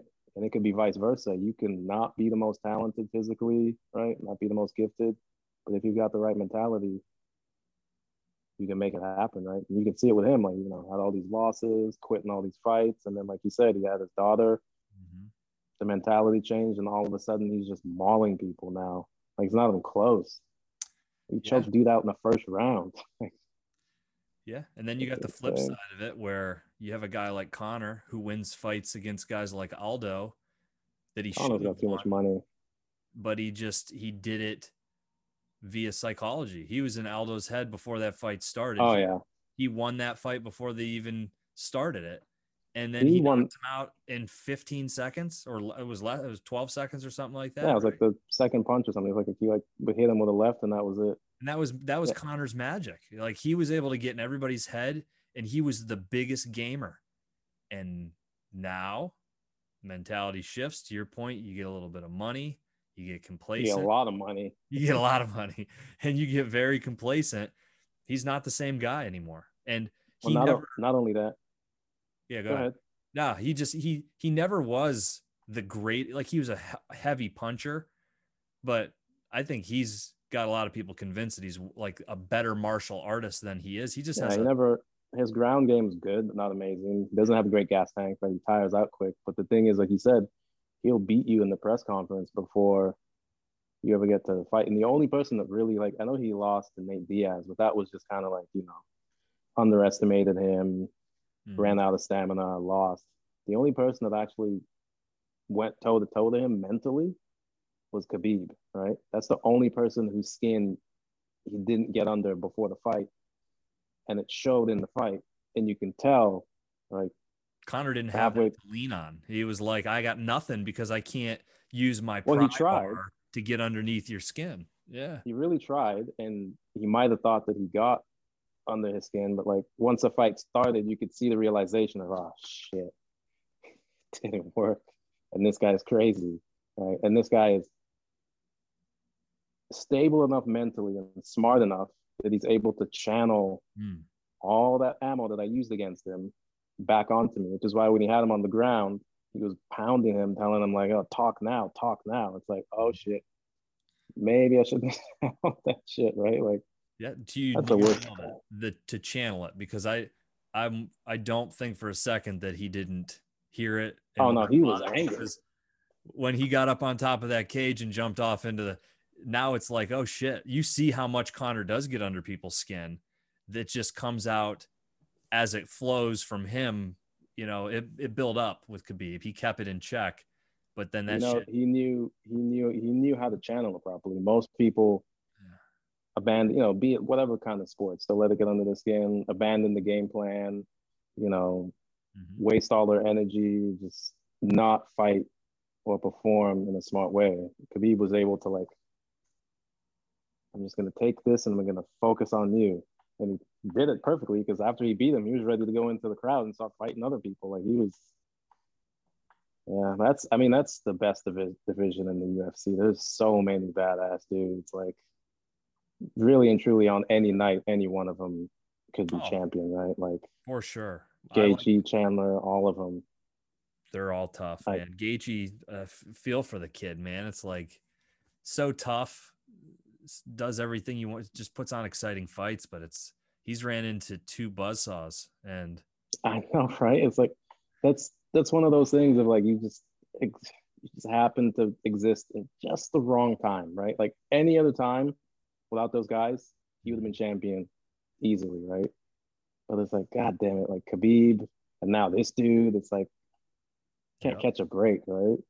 And yeah, I don't. Yeah, Islam's the only person I see that could like really challenge him because he's just gonna choke everyone else out. And it, it must suck, dude. If you're like trying to get in the UFC now, that's the weight class you fight in. You must be like, fucking hell, am I ever gonna be champion? I just gotta wait it out and hope these dudes like start to retire. That's it. Also seems to be the weight class that has the most prospects in regional circuits and in the amateur circuits. Oh, really? Yeah, like the, the gym I train at, that's a a pretty stacked weight class, and these are dudes that are like regional, right? So they're they're the the guys that are fighting to have that opportunity to get on a Bellator card and hopefully catch someone's attention. And you know, it's like Cage Warriors or something. Yeah. Let alone the yeah. you know 50 guys that are on the UFC roster that are duking it out. I think it. I think that's just the um, that's just a result of numbers, right? Because you know, if you look at the average male, that's generally probably going to fall within that weight class. So that's where you have the most people. So that's where you're going to get the most prospects, right? That's why heavyweight. It's like you know, you could be John, a Francis John Ngannou. Is going to clear that. He's going to just destroy. You think so? division. He's there's I, I don't know, dude. There's nobody. I here's my thing. Francis can if Francis can hit him, he could certainly knock him out. I mean, I don't think there's a human alive that would not go to sleep if you got hit cleanly enough by Francis. I just think Jon Jones is he's the greatest fighter that I've ever seen from a fight IQ, from a just get in get in there and get a figure out how to win a fight. Yeah. I also think the the only detriment to him moving up in weight class, like if you look at people, it's like, okay, what doesn't translate well? Okay, you're gonna have bigger guys that hit harder, that are stronger than you but he's going to have the advantage from a speed and quickness. So it's like, okay, that's acknowledged, but you're going to be dealing with guys that are bigger. Can you handle that? And then you think about a who his training partners were for for a long time and some of the guys that he trained with down in Albuquerque, but then just like go home. You got Arthur and Chandler as your brothers. That dude has been big fighting dudes. two very big dudes his whole they're life. Both, they're both bigger than him too. They're way bigger than him. And Chandler's like, what, like six five, two eighty. yeah. I just think John, I mean, and John's been in some wars. He's got champion level experience. He's fought the best of the best. he went through what, what they used to call it, murder row. Yeah. I think Stipe is a bigger test for Jon Jones than I think Francis. And I think Francis Francis is dangerous in a traditional heavyweight bout where he's standing there with Derrick Lewis and they're swinging and the winner of the fight is going to win by knockout or yeah. ground and pound. John's going to go out there and he's going to win the way GSP won his division. And I think GSP struggles in today's welterweight because the skill level's gotten so much better. But at the time, he was so well rounded. It's like, okay, great. Josh Koscheck, you're going to do, I'm just going to beat you where I can beat you, or I'm going to beat Nate Diaz or Nick Diaz where I can beat Nick Diaz. And yeah, that he just had way more options when other people have one and that gets throttled and then they have nothing to fall back on. I think Jon Jones is that way in the heavyweight division. There's not enough guys who have deep enough skill sets where it's like, okay, you just have to knock me out. Great.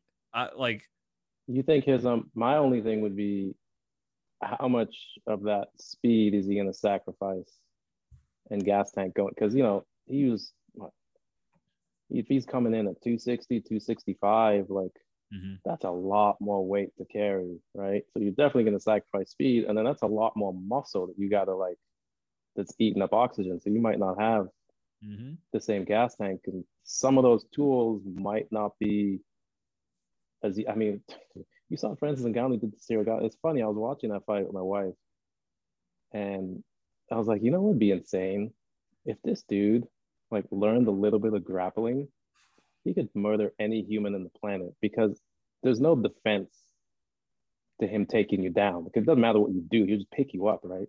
And literally like 10 seconds later is where he just scoops up 265. Like, he picked him up like he was a little kid and just like slammed him. I was And shocked like that that's where that fight went. I yeah, no one saw it coming, right? Because no one knew about the injuries. But that's the thing is like, if first off, you can't take him down because he's just insanely strong. And if you're smaller than him and he needs to take you down, there really isn't a defense. Like all your traditional defenses go out the air when the dude could lift you up from any angle at any time, right? Unless you, you know, jujitsu black belt and then you can put him in a guillotine or something. But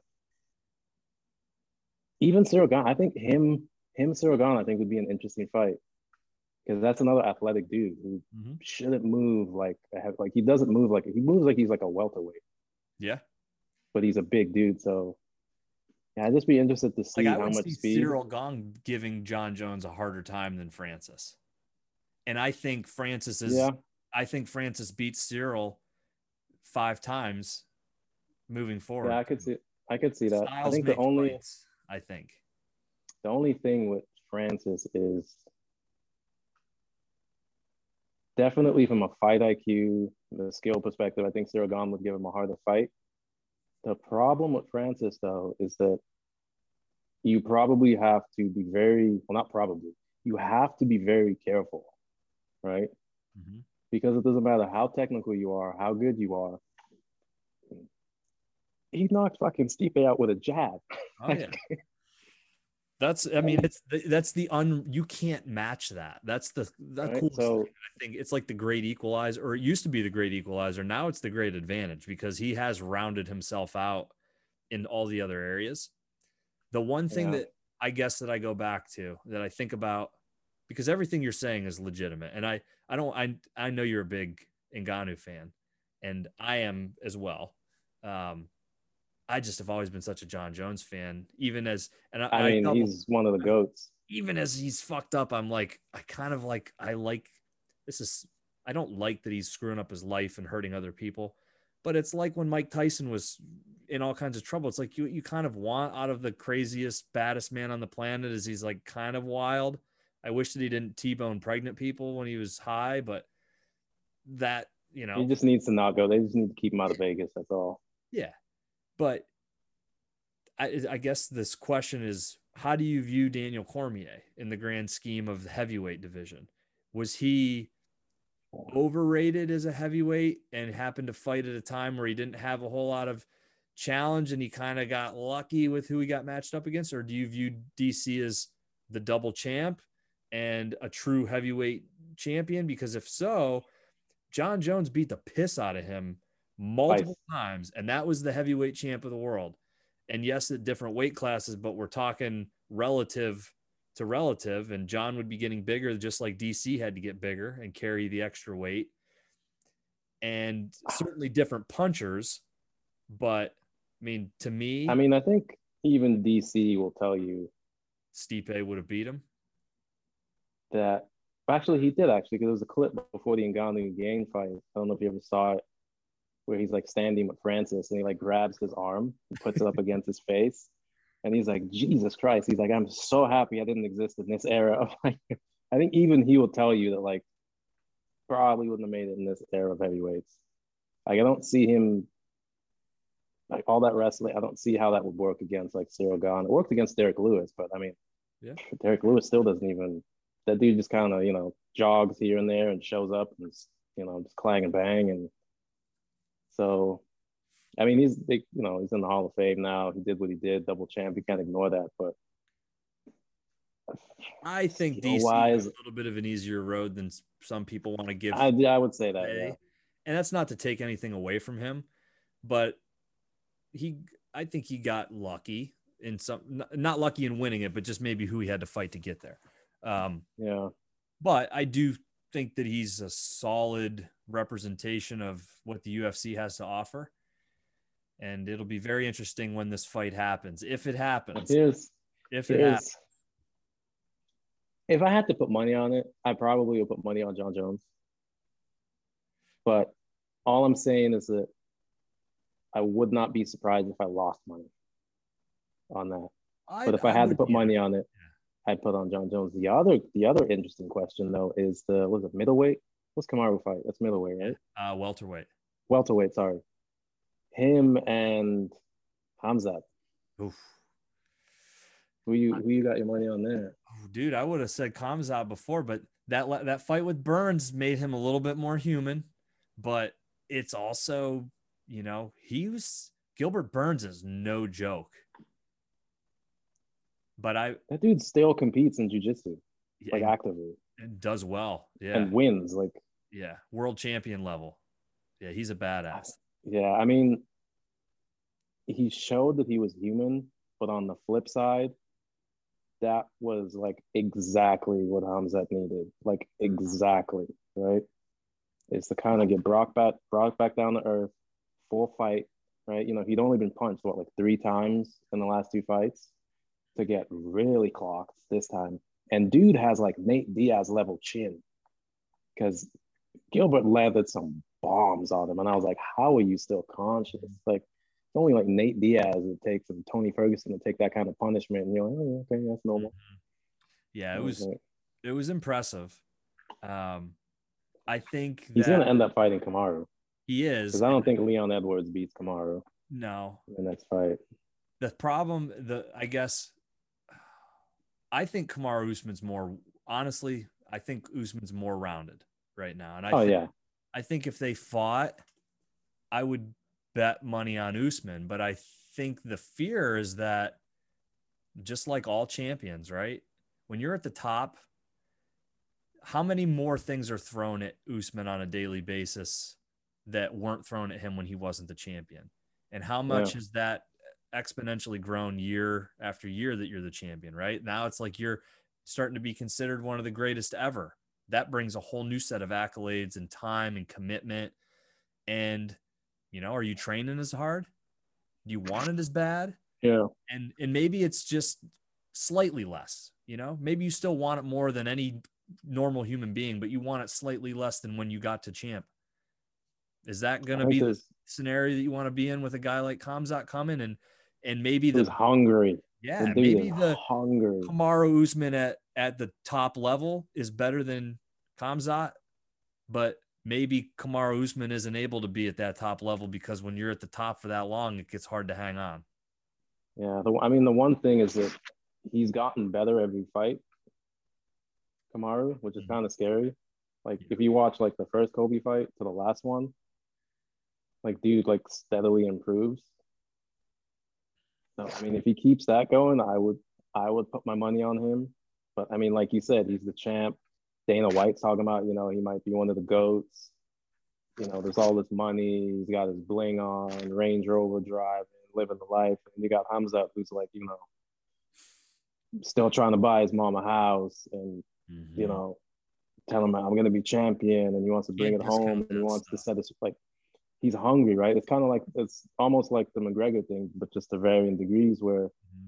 you know you make a hundred million dollars fighting Floyd Mayweather. It's really hard to be motivated when you wake up, you know, and fucking Saint Tropez on the yacht, right? Like, do you really want to get up and go roll? No, I think I'm gonna just chill on here, right? You know, take the jet skis up, and then you put that guy up against, you know, someone who's young and hungry, you know, who's sleeping on a little twin bed he wants it more than you. He wants what you have, right? And you're comfortable. He's not comfortable. He's got bills to pay. He's got family. He's got you know, kids to feed. He's got a legacy that he wants. He's gonna come for it, right? And you're gonna give up before he gives up because at the end of the day, you could fly back to your yacht. He doesn't want to go back to that twin bed.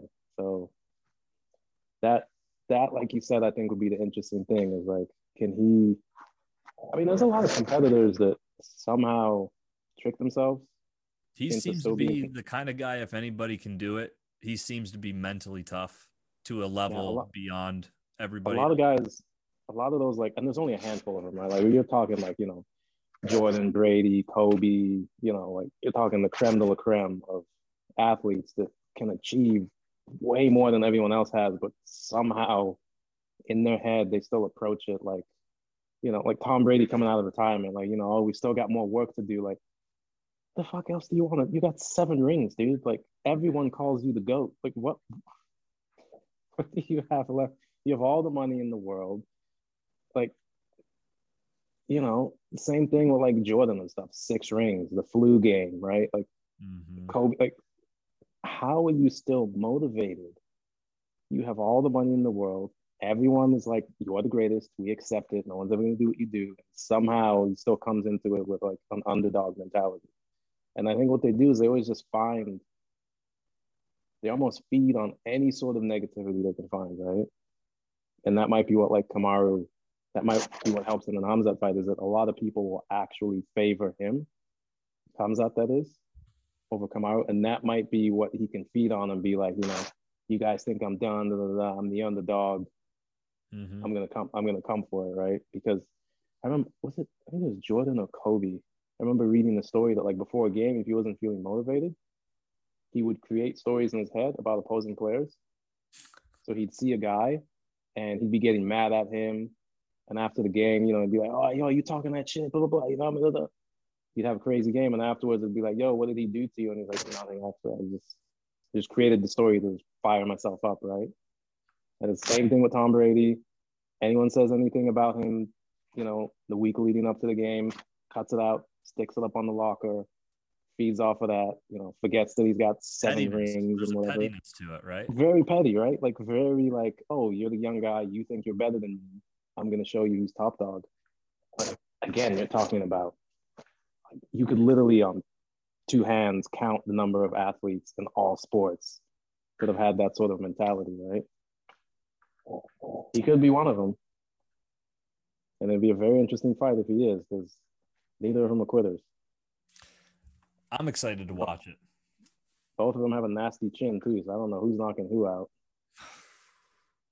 I think Khamzat's a better wrestler though. I think so, and I I think, especially when you talk about Kamaru's knee problems, I don't think he wants to spend the time on the ground if he doesn't have to. And yeah. with Trevor, Whit- I mean, well, I would have said Trevor Wittman was the benefit to have in your corner, but if he coaches the, last card. that he coached Rose, man. Oh man, like hey. Well, that wasn't his fault though in the Rose fight. That was what's the other guy's name? Her, Her husband, husband uh, Pat Barry. Yeah, because he was the one that was like, you know, they were booing, and he's like, "Listen to them. That means you're doing the right thing." You're it's supposed like, to be. That's... that's like the worst message you could ever reinforce with her, bro. I'm like, what are you saying? Yeah, and you could hear like Trevor Wittman afterwards be like, you know, I need a, I need a little bit more from you. You know, you're better than her. Go show us what you can do. He was kind of like saying, I need you to go out and like, step in. Like yeah. But then he'd be like, "Oh, the booze, you're doing what you got to do." It's like, which is what nothing. Like that's yeah, not. Got to be tough. That think of that dynamic. You've got a, a champion fighter, and her husband is in the corner with you, and he's diverging a little bit and filling her head with something that you might not think is true. You can't say anything because his word is way stronger than yours, right? Huh? That's a tough go home to together right at night. You could kind of see it on his face too. He's just saying it like, "I know you're not going to listen. I'm going to try, but yeah, you know, yeah. maybe now should listen because now she'll be like, wait a minute. She yeah. said after the fight that, and I saw in the press conference, she was like, yeah, no, they're booing. I don't think they were booing me. They were booing her. I was like, you're the champion. Why would they be booing her? Yeah. Like, you have the belt. You're there to put on the show, right? Like, yeah, that was really awkward. and then I felt bad for Rogan's interviewing her after the fight, and he's like, yeah. So we were all kind of wondering, like, nothing was happening. And they asked her like three times, and she's like, "Yeah, you don't want to be a part of something like this, but I got the win, and I'm excited." like, yeah. dive back in and ask her another question about it. Well, she's getting married in a week, so yeah, she doesn't give a shit. That's the one part I like about having Rogan there, right? Is he's entrenched in the UFC, so there's no one's gonna get mad at him. He's not gonna be worried that oh my job is on the line if I keep asking this one question or Mm-hmm. Right? Like you oh, think, almost it's like you can get a sense that he's almost asking because he wants to know. He, I know he really does want to know because at the end of the day, he's also a really big fan, right? So mm-hmm. probably more than most people. So he's probably wondering exactly what we're wondering. Why the fuck are you doing that? Like, yeah, what what is? I really on? thought it was gonna liven up by like. I thought the fourth round, third to fourth round, definitely fifth championship round. I thought it was gonna be like, listen, we don't know which way this fight's going. You guys got to go out there. Mm-hmm. But I did not think it was going to be 25 minutes of a fucking snooze fest. And then the ref didn't even do anything, right? It's like no nonsense, Keith Peterson, huh? Apparently, he fell asleep in that too because he didn't do anything. It's like that's what you miss, like a Herb Dean or something, right? Like, guys, it's a championship fight. You know, it's people in the arena. People paid seventy five dollars to watch this pay per view. Like, mm-hmm. I'm not saying throw caution to the wind, but protect yourself at all times and throw some punches. exactly. I was actually saying the other day when I was getting the tattoo, the guy who was tattooing me was friends with like all the refs. What's the what's the guy with the long beard? Uh, Mike Beltran. Yeah, so he's like really good buddies with him, and they were talking about like the refs and like their catchphrases, and I was like, you know what would be actually ingenious is Herb Dean with his um protect yourself at all times. I don't know why he hasn't like someone from one of these condom companies like Trojan or something should totally just have him in an ad, right? And he just say that as a catchphrase to like a guy, like protect yourself at all times, Trojan, boom. Like I think that would be like monumental. That would be huge. I don't know why anyone's not like that's perfect. And the demographic of guys, right, that are in the market for condoms are the kind of guys that watch UFC. Like it's I don't know, it makes perfect sense to me. UFC if you're listening, or Trojan, better yet, or hey Durex, or, yeah, if Durex. Yeah, whatever. Want to compete? They're not even employed by the UFC though, are they? They work for like the state commissions, I believe. Um, yeah, I don't know how that works. It's funny you say that. I was wondering this weekend because you see all the same people, and they obviously go and get registered and licensed in whatever state that athletic commission. But the UFC must have some sort of pull to always have Herb Dean ref in the fight, right? Like it's like they yeah. always have the same group of guys. What if I wanted to become a certified referee in the state of Pennsylvania and there was an event in Philly? Like, would I have a shot, or is it going to be who they yeah. want, and then they're going to make sure that Herb Dean, Mike Beltran, and everybody else has a Pennsylvania license, and that that's who's going to be on there? Because I mean, to your yeah. point, you just said it right. The guy with the, the mustache. It's like everybody knows who you're talking about, whether they know his name or not. Yeah, I think I think they work for they're like the um they're kind of like the judges, right? Yeah. And the guys at the weigh-in and everything, they work for the state athletic commission and not the UFC. But like like you said, the UFC must have some kind of say in it because they in every single state they ref all the fights, got, right? I mean, you see a random dude every once in a while that like yeah. fills the gap, probably because they needed an extra person, but it's always the yeah, same. but like nine times out of ten, it's Herb Dean in the main event, which is great. I think he's the best. Him and the British dude. I always forget his name. Mark Goddard. The guy who's always got the yeah him. I really like him. There's no. But yeah, it's weird. You notice that though? What's the? Oh, I've been carrying the thing. yeah. yeah, I, that is true actually. You think even for like some of like the the women's fights, they might have like a no female. I've never seen a female referee they must there must be female refs out there because there's female fighters. So I can't see how you wouldn't have. Well, just like the turtle. I mean, if you don't see it, even is it even real? I've never seen a female ref. I don't think that's a real thing, Lucas. I don't. They have them in. The, I mean, they have them in the NFL. There's a female yeah. ref in the NFL, NBA. Yeah. Yeah, that's yeah. It's not a job that like requires. You just have to have knowledge, really. You just gotta have knowledge and just communicate, right? Yeah you think there's be a, a handful of people that would do that? I'm gonna try to get. I've, never... I've I've talked with Mike Beltran, kind of one off, a few times. He mm. was actually filming that show Mayans on HBO or oh really FX or I think it was FX maybe. He was it was like a spinoff of uh, Sons of Anarchy. Yeah, he was an LA he or is an LA sheriff or something like that. Yeah, yeah, he's active law enforcement. So yeah, I had no idea. Yeah, I'm sure. Definitely not undercover, right? No, no, you're not. You're not. You're not getting away with uh with that. It's oh, these? Yeah, no, no, no. Yeah, no, not flying. Well, what else you got going on, brother? You're gonna take this sabbatical. You uh made any big projects or mentalities, kind of vibes that you're getting yourself into lately, or I've been I've been reading. Oh, should I say reading a lot? Say researching. Because reading sounds like I've been reading books, and I don't really read a lot of books. But I've been in a very philosophical state of mind lately. If that makes any sense. Just I think with the way that everything is happening, and like you were saying, like you know, it's a big transition. Everyone's talking about the Great Reset and ABCD. I'm trying to do what you were saying at the very beginning, where you like you know, there's certain guys like Elon Musk who can like pull out, and they seem to be smarter because they just see the bigger picture and they can put the puzzle pieces together. Kind of recognize the pattern. Exactly. So that's part of what I'm trying to do now. And it's one reason why I'm gonna like get off Instagram for a bit. Is so that I can zoom out and see what I can like piece together. That's all I do when I'm in the sauna every day. Like I work out, I go in the sauna for like 45 minutes.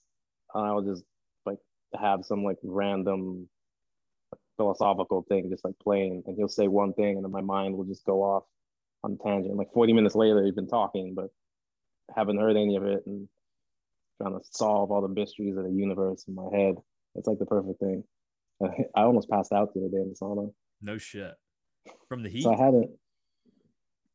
So, yeah, from the heat. So I'd been I'd been away for a while, and then I got a new tat, and you can't go in the sauna like when it's still fresh and peeling. So I hadn't been in the sauna for a while, and then I work out in the sun outside, it's hot, I'm sweating, and I love to go in after I work out because it's like, you know, you know, there's really kind of built up a sweat. There's a pre layer. So you get in there and it's just boom, boom. You're hitting that that peak right away. Yeah. Yeah, perfect, right?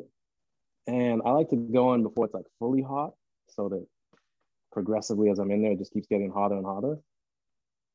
I get in there. And again, I put this like little, it was like an Alan Watts talk or something. I put it, I put it on. And 20 minutes into it, I'm like, I haven't had any, I haven't really thought about anything, nor have I heard anything that this guy is saying, right? And I'm in there like this, like almost like slumped over. And then I start to get dizzy. And I look up and there's about like six minutes to go. I was like, I'm not getting out. I'm not getting out. I'm doing the fucking six minutes. Doing the six minutes. Dude, I made it down to like zero. And I'm like, my breathing became conscious because it's like, all right, you gotta take breaths. And then every every time I breathe and the air is hot and it's like, mm-hmm. and this is the same amount of time I always do, but for some reason, I was like yay close to passing out.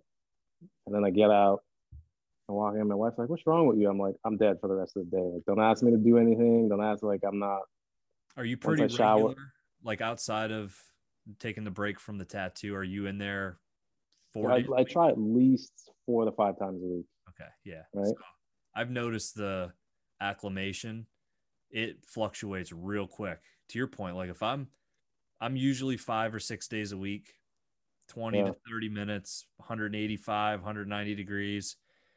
If I take a week off, I'll hit 15 minutes and I'm like cooking inside. I'm like, hot. I'm like, they changed something's changed with this heater, man. Like this thing is hot. This thermostat is broken.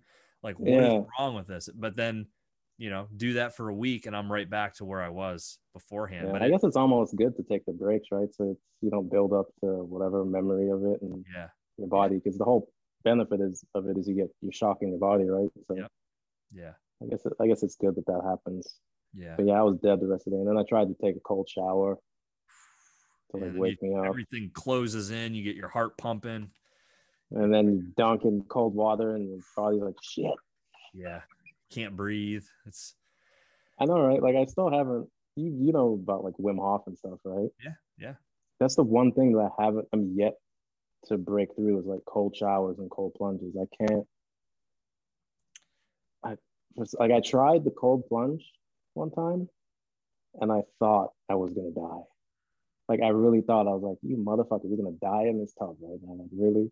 We were at some like resort place and I go to the gym there, and they have like the whole gym, spa, whatever. And this is like some European guy they have there. He's like the trainer, you know, one of those like Instagram looking dudes, six three, all cut, and he's got this accent. He's like, yeah, you have to go into the steam room, and then from the steam room you go to the thingy for ten minutes, blah blah blah. I'm like, I'll do it. Go in the steam room, right? Fifteen minutes, it's hot as shit. And then I go to the cold plunge, and I'm thinking this is just water, right? Like I don't know that this motherfucker has turned this shit down. So it's not just like cold room temperature, whatever. It's like freezing. 36 degrees. Exactly. And I'm like, instead of walking into it slowly, I'm like, fuck it. I'm just gonna jump in it just dunk. Dude, I jump in it. My te- my chest tightened up so hard. I was like, heart attack. That's it. Uh-huh. That's it. I'm done. And I tried to do the whole like just power through it. My body's like, you better get the fuck out of this thing now. Like, And I get out, he's like, "Oh, good." I was like, "Fuck you, dude." I was like, "I'm not." you almost just killed my ass. Yeah. Ever since then, I haven't like I tried cold showers after then, but I haven't done the. My wife will do it, but I, I can't. That might be the way to snap some of these schizophrenic motherfuckers out of their episode. Just be like, I don't know, just throw him in, the throw him in a sauna for 20 plunge. minutes and then go throw his ass in the cold plunge and see if it sh- shocks himself out of that. I mean, the benefits are insane. Like it's just a long list of. Like it's an endless list of just benefits, and you know, it's kind of yeah. It's just it's weird that there's all these things that are so easy and so beneficial, and no one does them. Right? Everyone looks for a pill. Yeah, people are really lazy. Everyone looks for a pill, and you know, give me this, and what can I do? But it's like all these things that people have been doing literally for thousands of years that help you and no one will do them, right? Like people will tell you, oh, I'm stressed, I have anxiety, my mind. It's like, cool.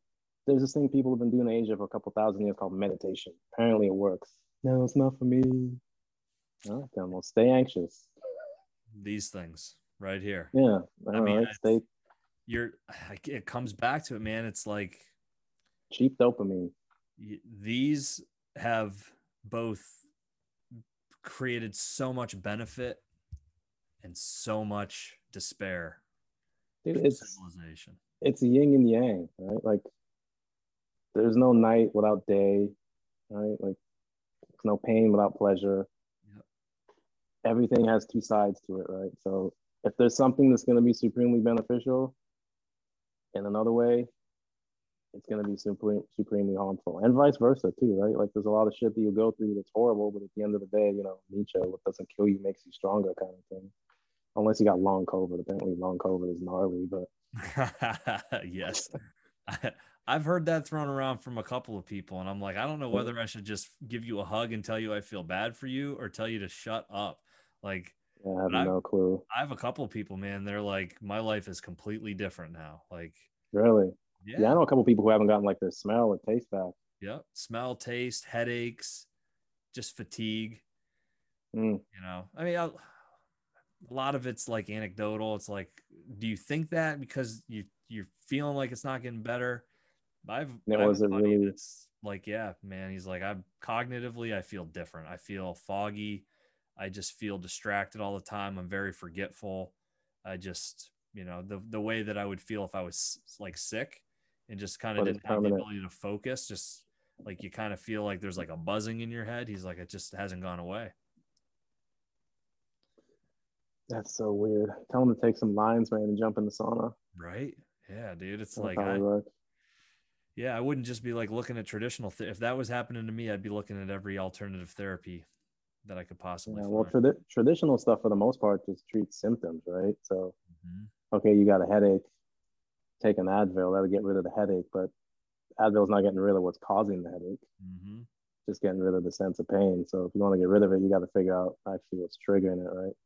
Not just treat symptoms, treat the source. And good luck with Yeah. that anymore.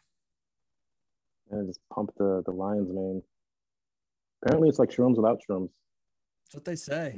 I, I got to get better with that. I don't consume enough. The only only shrooms I consume are the ones that are giving me these interesting thoughts that I share with you and others on these podcasts. They're the ones. They're the ones that having you having you think about frogs and shit. And my wife would love for me. She's a big mushroom fan, and I know I actually um uh, you I think you you might know who Eben Britton is, right? I've had yeah, Eben on. the I miss him on the Tyson podcast, dude. Yeah, that's right. He was we amazing on there. Yeah. Yeah. He um Eben's coming back on. So I'll I'll end it with this. Um, because I hear the I've got that that nine month old. I hear him screaming now, Ah, which is great. priorities. Yeah, he was supposed to be asleep three hours ago. He Um, doesn't follow. He hasn't learned to follow rules yet. He's still Yeah. a free human. Exactly. He doesn't. He's like, "What are you talking about? Sleep? What are you talking about? I- I'm just freaking trying to I'm have just it." doing. I'm just doing me. Um, I kind of a lot of things that were happening: life, work, jujitsu, some things that were taking my focus. And honestly, I was approaching two years this past so May 1st of this year. So what are we? The today the 8th, 9th, something like that. Something so like that. about a week ago was the two year anniversary of when I released the first episode on the podcast. And I think episode 93. So kind of Yeah. split, which made me feel good. I was like, all right, I kept the consistency over two years. Like it didn't dwindle off. But then like the last three weeks, had a couple of people we had to change schedules, life got in their way.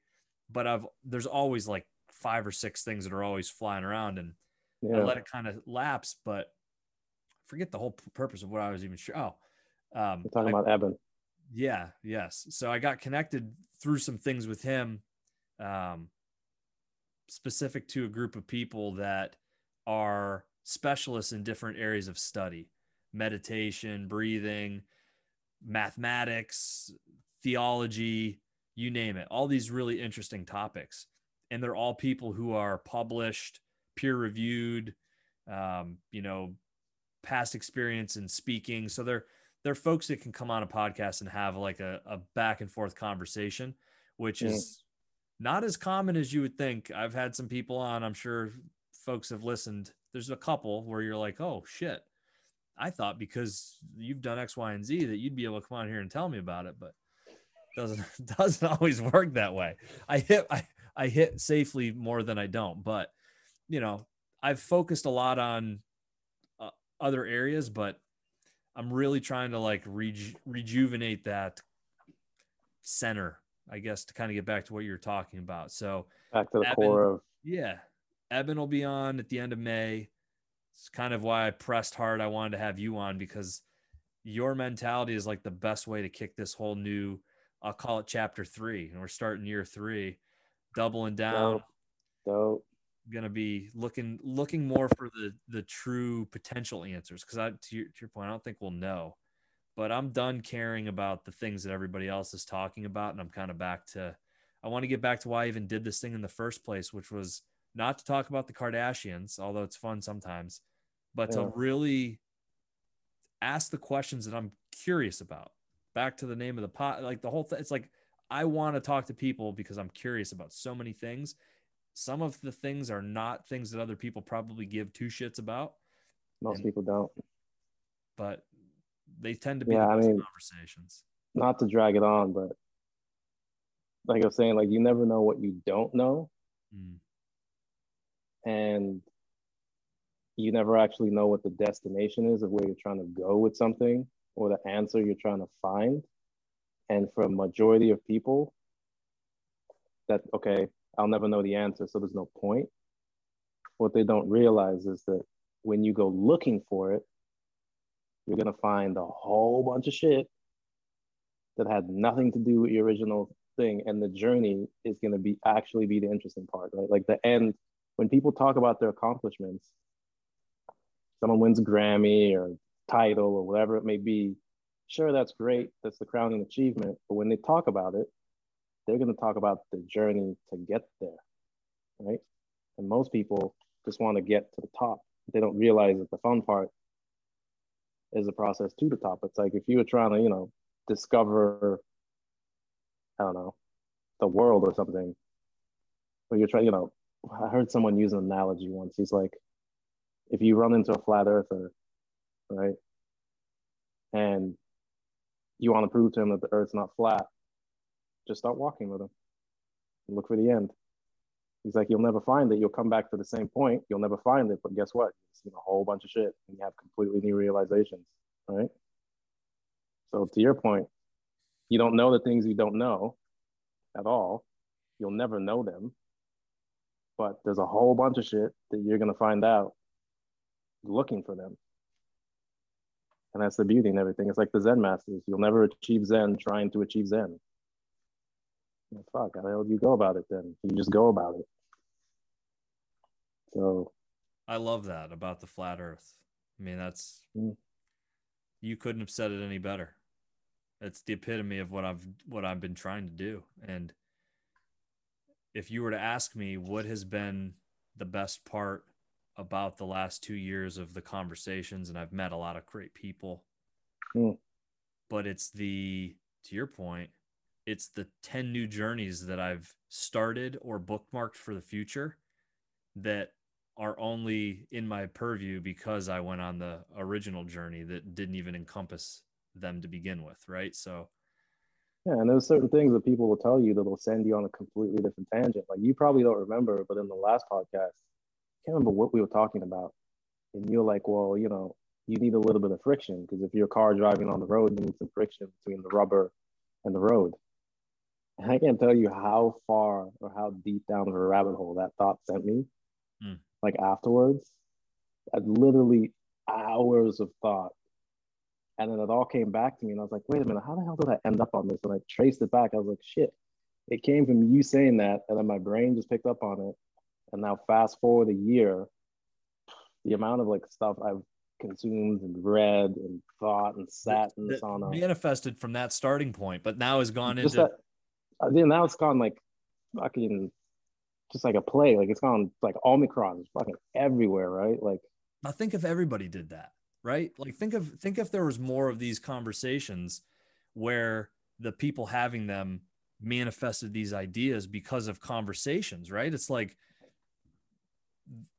such a small shift in the way that we do things has such a monumental impact right? Well, that's why the that's why the smartest people surround themselves with other smart people and that's why they look that's why like an elon musk whatever looks so smart because i bet you the people that he speaks the most with are really smart right? Like he's not just having dumb conversations every day. So at the end of the day compound interest gonna have someone's gonna send you on a tangent down somewhere. and The other person's gonna send you there, and this will connect to this, and do a little bit of shrooms, and then that'll connect some stuff, and mm-hmm. you're off to the races. That's why so, I have you on this podcast. I appreciate it, man. I appreciate it. It's always a fucking pleasure. It's always a pleasure, man. Always a pleasure. Now you probably said something in here now that six months down the line, and we're like, oh shit, he sent me down that rabbit hole. Likewise. Likewise. There's always something yeah, man. I'll let you get to the uh to the young one. Appreciate it. Your daddy duties. Yeah, it's uh it's fun. I um I'll be in touch for sure. Don't uh, don't be a stranger and enjoy your time away from the craziness called social media. Hopefully, you gain some much needed perspective from that time away and come back so better too. than ever. I hope so too. I'm not like I don't go silent. So I still talk to people and everything. Just I'm not on. Just not on there, kind of interacting. And not on there. So it's not like you know, I'm a recluse sitting in my room all day just reading. It's just I'm not on Instagram. But I'll text with people all day. So hit me up whenever, man. For sure. No, I will. If you find any interesting stuff, and I want to hear more about them. All the people Eben connected with you with, connected you with. That sounds really interesting. Yeah, I'll send you a list because uh, I'm yeah. actively reaching out, and it, and honestly, and I'll th- I'll throw this because I love the way you think. Um, certainly, if there's people that you think about that would be good guests, or even if it's a shot in the dark, I'm not against reaching out and trying anything. But anybody that you think has an interesting perspective, um, well, you know, sure, there's definitely some people that will come to mind. You know, some of the more obscure but powerful conversations. Um, Those are always the best. Yeah, yeah. No expectation. You just go into it excited to learn something, and I'm uh, I'm kind of hoping that that's what the tail end of 2022 brings. So awesome, man. Well, I'm excited for you, dude. Thank you. I'm excited for you. Appreciate it. All right, man. Much love. Appreciate it. It's been a pleasure. Thanks for having me on. Always. We'll do it again sometime soon. Be safe. All right, man. Take it easy.